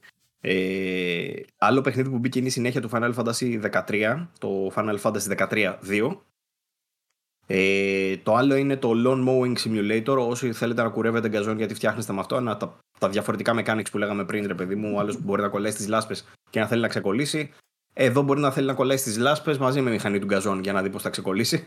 Φαντάζομαι, δεν ξέρω τι έχει μέσα το παιχνίδι. Ε, ένα άλλο παιχνίδι που μπήκε day one είναι το Warhammer 40,000 40k, πώς λέγεται, 40.000 τέλος πάντων, Battle Sector. Δεν έχω ιδέα περί τίνος πρόκειται, δεν ασχολούμαι καθόλου με το σύμπαν, αλλά ξέρω ότι είναι day one τίτλος, οπότε ίσως ενδιαφέρει κάποιους. Ε, τα άλλα που μπήκαν είναι το Town Scraper που είπε πριν και ο Βαγγέλης που φτιάχνει στις πόλεις και το Stardew Valley που συζητήσαμε. Και έχουν μπει επίσης My Friend Pedro. Το γνωστό ξαναμπήκε. Τώρα είχε φύγει και ξαναμπήκε τώρα. Exo One and Dungeon Before We Leave. Indie τίτλοι ενδιαφέρονται κάποιοι από αυτούς. Ε, το The Hunter Call of the Wild μπήκε για PC. Λοιπόν, αυτά βλέπω. Και μην ξεχνάμε ότι έρχονται στις ε, 7 του. Θα έχει, πότε είναι, Δευτά, την Τρίτη. Space Warlord Organ Trading Simulator. Δεν ξέρω τι είναι αυτό, αλλά μου φάνηκε πολύ ενδιαφέρον ο τίτλος. Για κονσόλες και PC. Το Halo Infinite φυσικά στις 8 του ε, το campaign του δηλαδή. Αυτά. Ε, το One Piece Pirate Warriors 4 στις 9 του για κονσόλες και PC. Το, το οποίο ήταν καλό, by the way, για One Piece. Το Aliens Fireteam Elite που βγήκε φέτος, ε, νομίζω στις αρχές της χρονιάς κοντά, έρχεται για κονσόλα και PC διαθέσιμο από τις 14 το δεκάτου. Είναι ο co τίτλος ο Aliens. Κάποια στιγμή πρέπει να το βάλουμε να το δούμε αυτό. Ε, το Among Us έρχεται για, για κονσόλες στις 14 και αυτό. Και μετά έχουμε στις 16 του ακόμα τα, τα παιχνίδια του δεύτερου μισού του Δεκεμβρίου δεν έχουν ανακοινωθεί ακόμα, αλλά ξέρουμε από πριν, από ανακοίνωση, ότι θα έρθει το The Gang. Το The Gang είναι ε, για, από τους δημιουργούς, αν θυμάμαι καλά, τους Steam World Dig, ε, και πλέον είναι σε 3D περιβάλλον, ρε παιδί μου, με story και τα λοιπά. Έχουν βγει διάφορα τρελές, φαίνεται πάρα πολύ ενδιαφέρον. Ε, και στην ουσία πρέπει να είναι το μόνο ενδιαφέρον παιχνίδι που μένει για το Δεκέμβρη πέραν φυσικά του Halo, ξέρω εγώ. Ε, αυτά. Το δυστυχές είναι ότι φεύγει το, τα, φεύγουν τα expansions του Destiny 2, το Guacamele 2, το Yooka-Laylee and the Impossible Air, το Unto the End, ένα πολύ ενδιαφέρον indie παιχνιδάκι, προλαβαίνετε να το παίξετε. Το Wilmot's Warehouse, ε, το Wilmot's Warehouse, το Man of Medan, που ίσως να θέλετε να παίξετε κάποιοι επίσης προλαβαίνετε να το παίξετε γιατί είναι στο πεντάωρο και το Beholder Complete Edition. Αυτά φεύγουν ε, από την υπηρεσία. Νομίζω στις 15 του μηνός γίνεται η αλλαγή. Μπορεί και νωρίτερα, οπότε τσεκάρετε τα. Λοιπόν, συνεχίζοντας στα free games, δεν θα σας πρίξω πολύ, θα τα αναφέρω λίγο επιγραμματικά. Έχουμε από το Prime Gaming, το οποίο έχει ανέβει σημαντικά. Ε, δίνει πλέον πιο βαρβάτους τίτλους από εκεί πέρα που έδινε μόνο κάποιους indie, ρε παιδί μου. Τώρα δίνει και μεγαλύτερους τίτλους. Ε, ένας από αυτούς είναι το Football Manager 2021, ο άλλος είναι το Need for Speed Hot Pursuit Remastered. Ο άλλος είναι το Frostpunk. Το Journey to the Savage Planet, περσινό παιχνίδι. Το Morgred. Κάτι μου θυμίζει αυτό, αλλά δεν θυμάμαι τι. Ε, και τα υπόλοιπα είναι Spellcaster University. Stabs the Zombie in, Rebel, in Rebel League Without a Pulse. Είναι ένα παμπάλιο παιχνίδι αυτό το οποίο το κάνανε port πέρσι, αλλά έχει, χαβαλέ, έχει το χαβαλέ του. Το Tales of Monkey Island, ένα πολύ ε, underrated παιχνίδι θα το έλεγα εγώ για τους φίλους της σειράς Monkey Island. Ε, το οποίο είχε βγει από την... Ε... Λουκάς. Telltales. Telltales. ε, αλλά είναι ίσως από τα λίγα παιχνίδια της Telltales που είχε actual γρήφου μέσα. Γιατί τα υπόλοιπα παιχνίδια της Telltales απλά παίρνει ένα αντικείμενο, πήγαινες και εγώ προχωρούσες. Ε, εδώ, αυτό είχε actual γρήφου και ωραίους μάλιστα. Ε, και το, βρήκα, το είχα βρει πολύ ταιριαστό για όσους τους έλειπαν τα Monkey Island τέλος πάντων, γιατί και οι διάλογοι ήταν πολύ ωραίοι. Ε, τόσο πάντων, δίνεται δωρεάν στο Prime Gaming και αυτό και το YouTubers Live, ένα αρκετά δημοφιλές παιχνίδι ε, που βγήκε τώρα νομίζω και το 2. Ε, Εμείς το ζούμε κανονικά, δεν χρειάζεται. καλά, καλά. Κάνει your pitch. Λοιπόν, και έχω και τα παιχνίδια τα δωρεάν του Epic Game Store.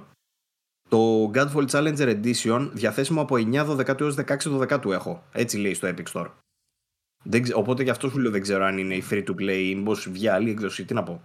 Όπως και να έχει, είναι διαθέσιμο δωρεάν στο Epic Store. Το άλλο το δωρεάν είναι το Prison Architect που δίνεται πάλι μέχρι τις 16 12 και έχουμε τα υπόλοιπα δεν τα αναφέρω γιατί θα τα έχετε χάσει μέχρι τη Δευτέρα που θα βγει το, το επεισόδιο, οπότε δεν έχει κανένα νόημα. Για πες Παύλο, έχουμε κανένα άλλο νέο ή τελειώσαμε; Ε, θέλω να πω τώρα δύο λόγια για Solar Ash.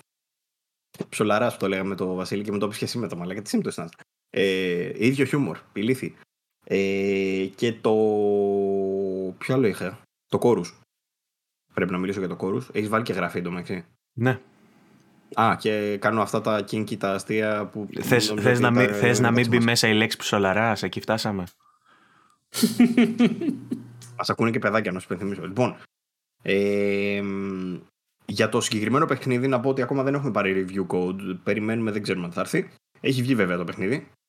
Ε, είναι από τους δημιουργούς του Hyper Light Drifter να υπενθυμίσουμε και παρότι είχαν βγει μπόλικα τρέιλερ και δεν μας είχε ξάψει το ενδιαφέρον. Το τελευταίο κάπως λίγο μας είχε χαλάσει γιατί δεν πολύ καταλαβαίναμε πάλι τι συμβαίνει. Αλλά τέλος πάντων βγήκαν τα reviews τώρα οπότε καταλάβαμε λίγο καλύτερα. Ε, έχει πάρει πάρα πολύ καλές βαθμολογίες. Είναι γύρω στο 80 στο Metacritic. Και η αλήθεια είναι ότι έτσι όπως το είδα στα reviews με εντυπωσίασε και θυμίζει κάτι από Shadow of the Colossus ε, μαζί με άλλα στοιχεία ρε παιδί μου γιατί λέει ότι κάνει λίγο πιο ενδιαφέρον το traversal στην ουσία χρησιμοποιεί κάποιες platforming ιδέες για τη ροή και το, και το πώς κινείται ο παίχτης, ρε παιδί μου, μέσα ε, στον κόσμο. Ε, και έχει να αντιμετωπίσει κάποιους τεράστιους εχθρούς φάση σαν το of the Colossus. Οπότε το σύνολο είναι πάρα πολύ ενδιαφέρον. Οπτικά δεν το βρίσκω ιδιαίτερα ελκυστικό, αλλά είναι ιδιαίτερο. Δεν μπορώ να πω ότι δεν είναι. Και τελικά αποδείχτηκε ότι καλά κάνανε και το καθυστερήσαν το παιχνίδι, γιατί το είχαμε δει πριν από πάρα πολύ καιρό, πρώτη φορά.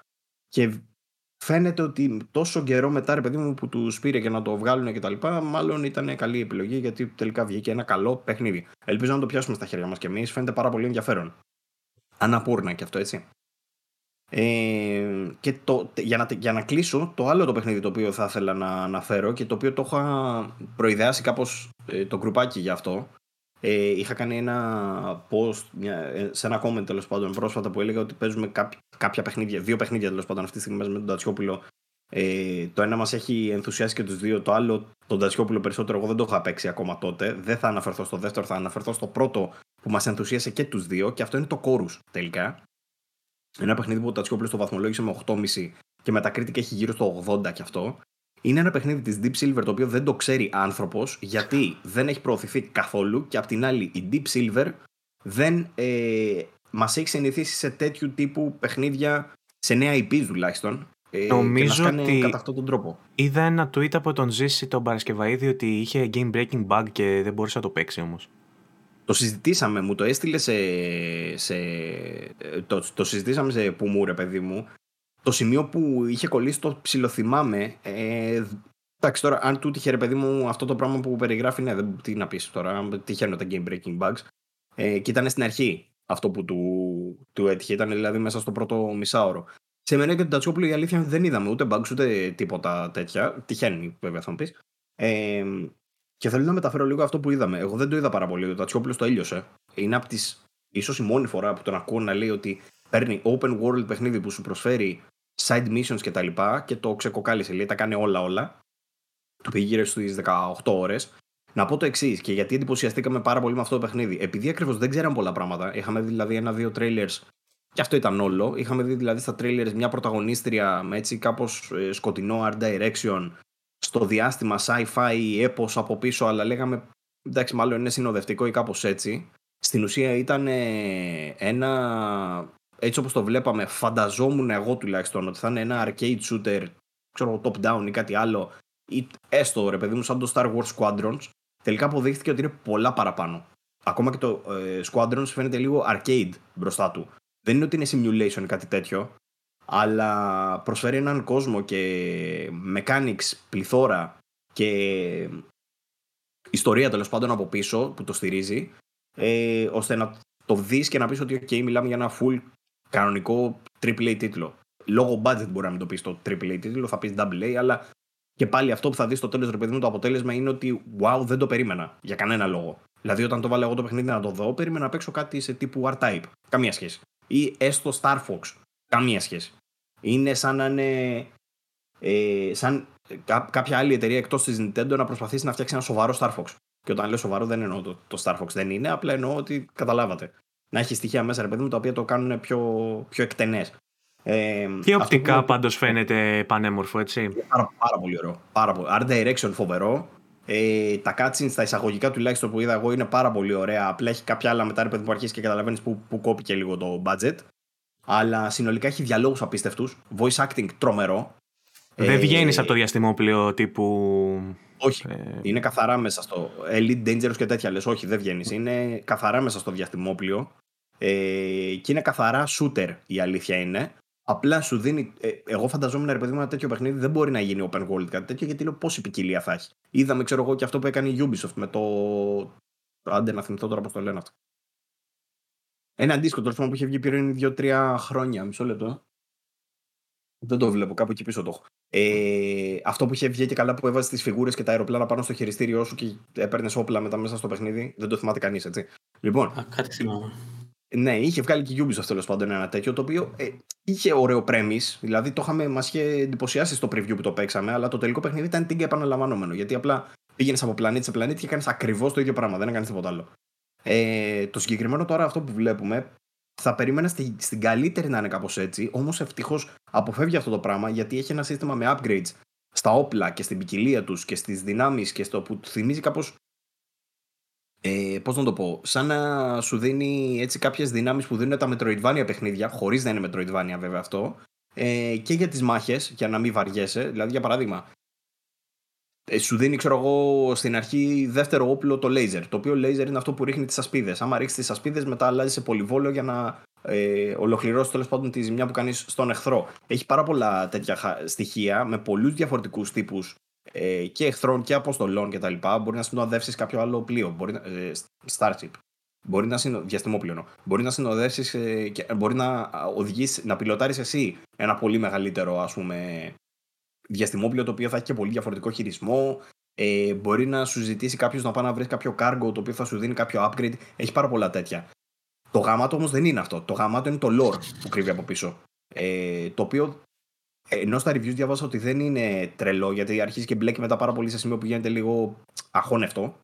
Ε, εγώ στην αρχή, έτσι όπως το είδα πάντως, ξεκινάει όπως ξεκινάει άλλα αγαπημένα, άλλα αγαπημένα παιχνίδια του είδους. Ε, σε sci-fi setting, υπερέπω, σε φάση ότι έχει φυλές. Έχει μέσα ε, το background, το backstory της πρωταγωνίστριας, ρε παιδί μου, περιλαμβάνει.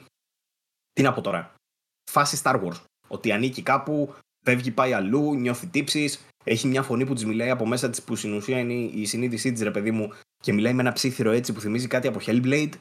Έχει τέτοια πραγματάκια μέσα τα οποία με, με, με εντυπωσίασαν πάρα πολύ. Και δεν, δεν το περίμενα, γι' αυτό είναι το, το θέμα αυτό. Και είναι πάρα πολύ καλοφτιαγμένο για αυτό που κάνει στην, ε, ε, ε, τελικά. Ε, οπότε ενθουσιαστήκαμε πάρα πολύ τέλος πάντων με αυτό που είδαμε και εγώ και ο Τατσιόπουλος. Και πήρε το 8,5 Είναι ένα παιχνίδι το οποίο προτείνω να τουλάχιστον να το τσεκάρετε όσο μπορείτε, να δείτε gameplay videos για κάποια ωρίτσα για να δείτε περί τίνος πρόκειται. Δηλαδή, μην βάλετε ένα, μια στιγμή απλά, γιατί απλά θα δείτε ένα διαστημόπλαιο να πυροβολάει. Αυτό κάνει πρακτικά, είναι το βασικό του mechanic. Ο κορμός. Ε, αλλά, α, ναι, αλλά μπορείτε να τρυφήσετε λιγάκι για να δείτε πώς το κάνει αυτό το πράγμα, ρε παιδί μου, και τι κρύβεται από πίσω και πώς έχει τα upgrades και πώς λειτουργούν όλα όσα έχει τέλος πάντων. Ε, αξίζει. Είναι ένα από τα. Για μένα σίγουρα τελικά μπαίνει στα top, μάλλον έτσι όπως το βλέπω. Μάλιστα. Θα τα δούμε βέβαια, γι' αυτά έρχεται η ώρα τους. OK. Okay. Αυτά okay. ε, ναι, έχεις παίξει κάτι άλλο; Μη μου πεις. Δεν θέλω να μάθω. Αλλά παίζω. ε, αυτή την εποχή παίζω διάφορα. Τι να σου πω τώρα. Έβαλα... Κόλλησε στην κατάλληλη στιγμή. Την κατάλληλη στιγμή κόλλησε. Ε, sorry γι' αυτό. Το Discord είναι το κλασικό που κάνει πάνω στο δίωρο. Για να μου υπενθυμίσει ότι είσαι δύο ώρες μέσα, πρέπει να κλείσεις. Λοιπόν, ένα, ε, αυτές, αυτή, αυτές τις μέρες παίζω διάφορα. Δηλαδή είναι αυτό που λέω ότι συνέδεσα πριν τα, το Wii U και το Xbox 360 έπαιζα το Silent Hill και το James Bond, το Golden Eye, το remake που είχε βγει με τον Daniel Craig από την Activision και τη Eurocom η εταιρεία που το φτιάξε ε, στο Xbox 360 το οποίο είναι φάση Call of Duty ρε παιδί μου, ωραίο, πολύ, πολύ διασκεδαστικό ε, τι άλλο; Α, άρχιζα να παίζω το Metroid Prime 2 που δεν το είχα παίξει ποτέ επειδή στο Wii U μπορείς να παίξεις Metroid Prime και όχι στο Switch. Ε, αυτά. Τώρα στα τελευταία τερμάτισα κάτι Guardians of the Galaxy. Μη σας πρίζω περαιτέρω και εγώ κουράστηκα τώρα η αλήθεια είναι. Κοίτα, έχουμε πιάσει και το χρόνο μας, οπότε ε, ας μην ε, σταθούμε άλλο, ας κλείσουμε κάπου εδώ νομίζω, είναι μια καλή ευκαιρία. Μια, μια, μια απορία απλά έχω. Τι παίζετε κι εσείς αυτή την εποχή, Βάγκος παίζεις κάτι; Εγώ έχω, έχει πάρει φωτιά, όχι το backlog, έχει πάρει φωτιά το replay stars. Δηλαδή, ξανα... Stars. Παίζω παλιά παιχνίδια για κάποιο λόγο, όπως πρέπει hashtag, ε, που ε, μου έρχονται. Δηλαδή, Mad Max το είχα σχεδόν τελειώσει το PS4, για κάποιο λόγο δεν το είχα τελειώσει. Το βρήκα 1,5 ευρώ στο, σε κλειδάδικο, το πήρα. Παίζω Mad Max. Ε, Metal Gear ταυτόχρονα το 5, επίσης στο PC με mods. Δηλαδή όλα αυτά εντωμεταξύ επειδή με κοροϊδεύουν δεν είναι πειρατικά, απλά είναι αποκλειδάδικα. Δηλαδή δεν είμαι παράνομος, είμαι σε γκρίζα ζώνη. Είμαι παράνομος. Είμαι παράνομος, ναι. Ε, παίζω παλιά παιχνίδια γενικότερα και περιμένω επόμενες κυκλοφορίες για να ξαναχωθώ στα πιο επίκαιρα. Δεν βλέπω δηλαδή κάτι άλλο. Ασχολούμαι με διαφορετικά πράγματα βέβαια. Ε, θα μας πει και ο Γιώργος τι παίζει. Ασχολούμαι με...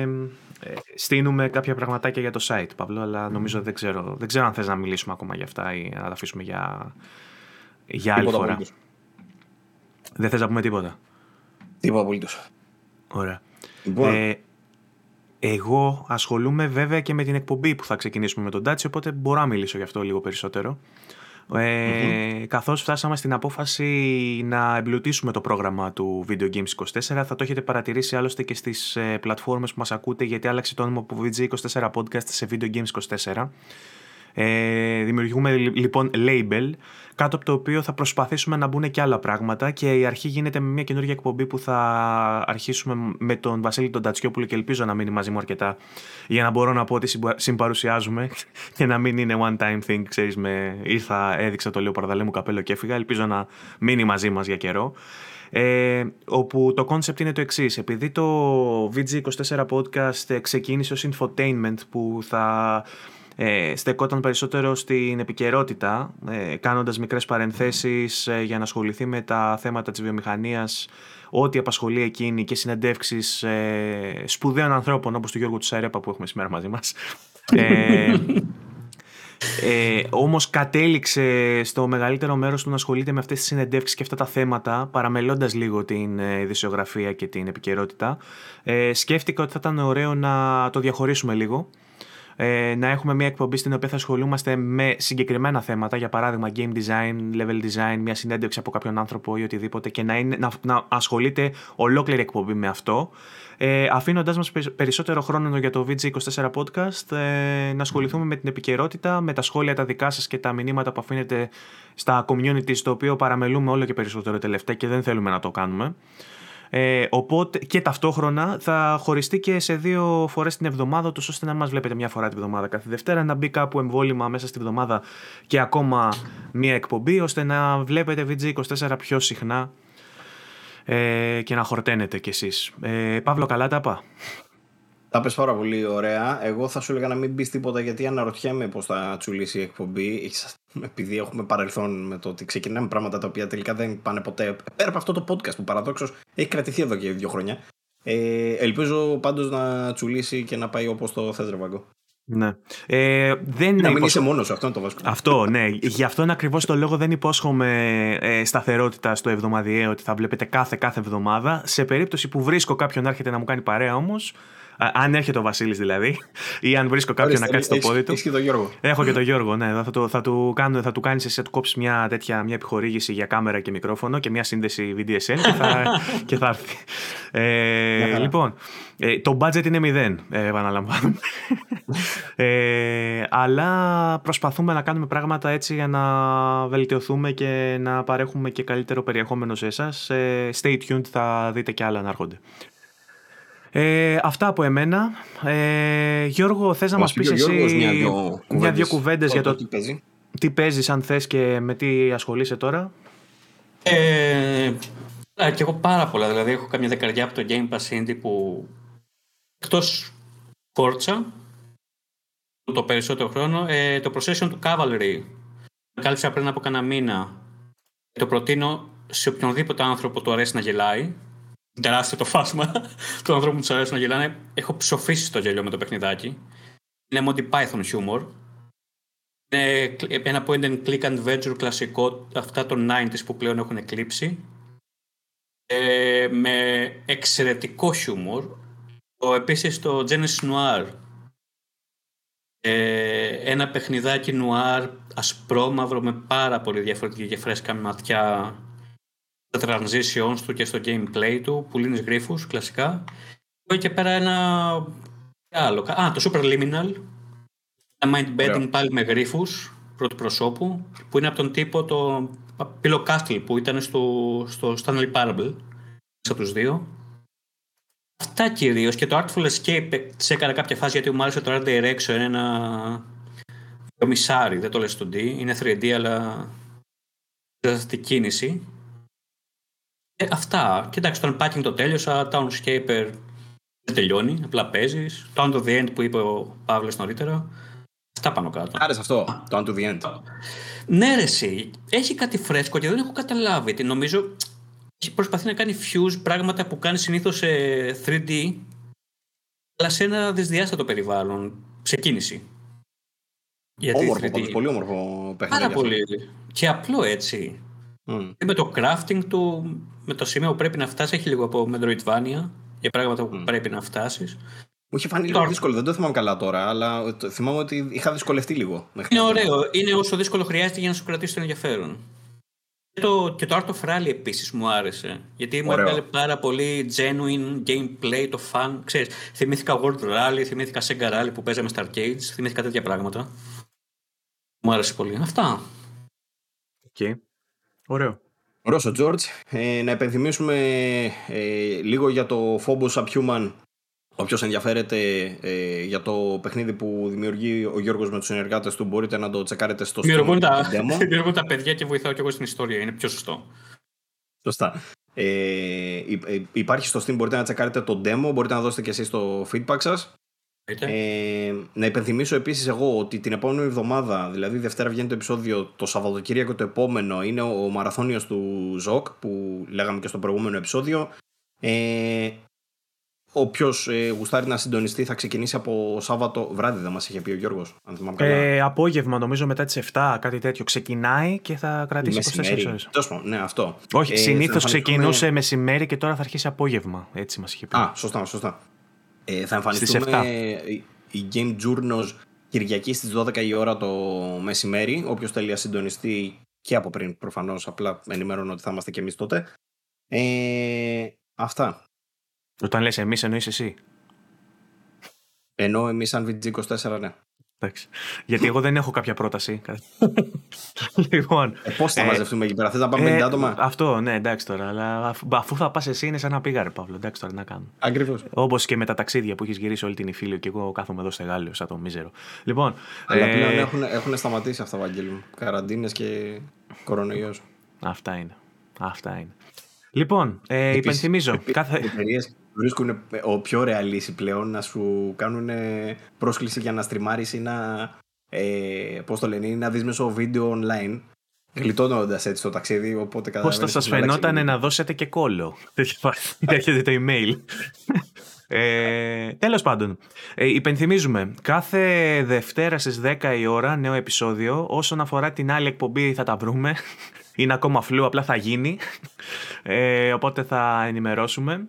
Μπορείτε να μας βρίσκετε, ε, ε, ε, επιμένουμε να επενθυμίζουμε ότι το Anchor κάνει distribute σε διάφορες πλατφόρμες όπως το Google Podcast, το Apple Podcast που μας λένε πολύ για το Google Podcast ότι μας ακούν από εκεί. Είναι growing platform από ό,τι καταλαβαίνω. Πολλοί κόσμος και από το Google Podcast. Ε, υπάρχει το Spotify, ε, το Anchor ε, είτε το ίδιο είτε σε άλλες πλατφόρμες που βγάζει και φυσικά το YouTube μας όπου βλέπετε και τις αφέντο μουτσουνάρες μας. Ε, διαβάζουμε τα σχόλιά σας, να ξέρετε, δεν σας ξεχνάμε, απλά δεν έχουμε βρει χρόνο να σταθούμε σε αυτά, κάποια στιγμή θα το κάνουμε και θα το κάνουμε και πιο εντατικά τώρα να αλλάξει το format της εκπομπής. Ε, επίσης, VG24 Gaming Community, όλα τα ωραία γίνονται εκεί μέσα. Ε, μπείτε στο Facebook και μπείτε στο γκρουπάκι μας, το οποίο είναι και δημόσιο. Μπορείτε να μπαίνετε μόνο να διαβάζετε αν θέλετε, αλλά μπορείτε να συμμετέχετε να γουστάρετε. Μην λοιπόν, είστε κρίμα είναι. Ναι, ναι, κρίμα είναι. Λοιπόν, αυτά από εμάς. Μέχρι την επόμενη εβδομάδα. Να είστε όλοι καλά. Γιώργος, σε ευχαριστώ πάρα πολύ που μας έκανες την τιμή να είσαι σήμερα μαζί μας. Ευχαριστώ για την, για την πρόσκληση. Λοιπόν, ε, να είσαι καλά. Να με επιτρέπεις 10 δευτερόλεπτα να πω κάτι σημαντικό; Ναι, ναι. Σε όσους μας ακούνε και μας βλέπουν, ότι είναι πολύ ευκολότερο, συνεχίζει να είναι δύσκολο, είναι πολύ ευκολότερο από ό,τι θεωρούν να ξεκινήσουν να φτιάχνουν ένα παιχνίδι. Το ήθελα να πω. Υπάρχουν τρόποι μέσα σε μία μέρα να έχουν ένα δικό τους Space Invaders και να παίζει και να το φτιάξουν οι ίδιοι. Οπότε, follow your dreams, follow your heart. Ε, ε τουλάχιστον ε, προσπάθησε το ένα Σαββατοκύριακο. Mm-hmm. Ωραίο μήνυμα για κλείσιμο. Ευχαριστούμε Γιώργο. Ε, και ευχαριστώ και εσένα, Παύλο. Δεν έχεις να προσθέσεις κάτι άλλο. Όχι, Βαγγέλη, εγώ Οπότε, καλή συνέχεια, να προσέχετε. Τα λέμε την άλλη εβδομάδα. Γεια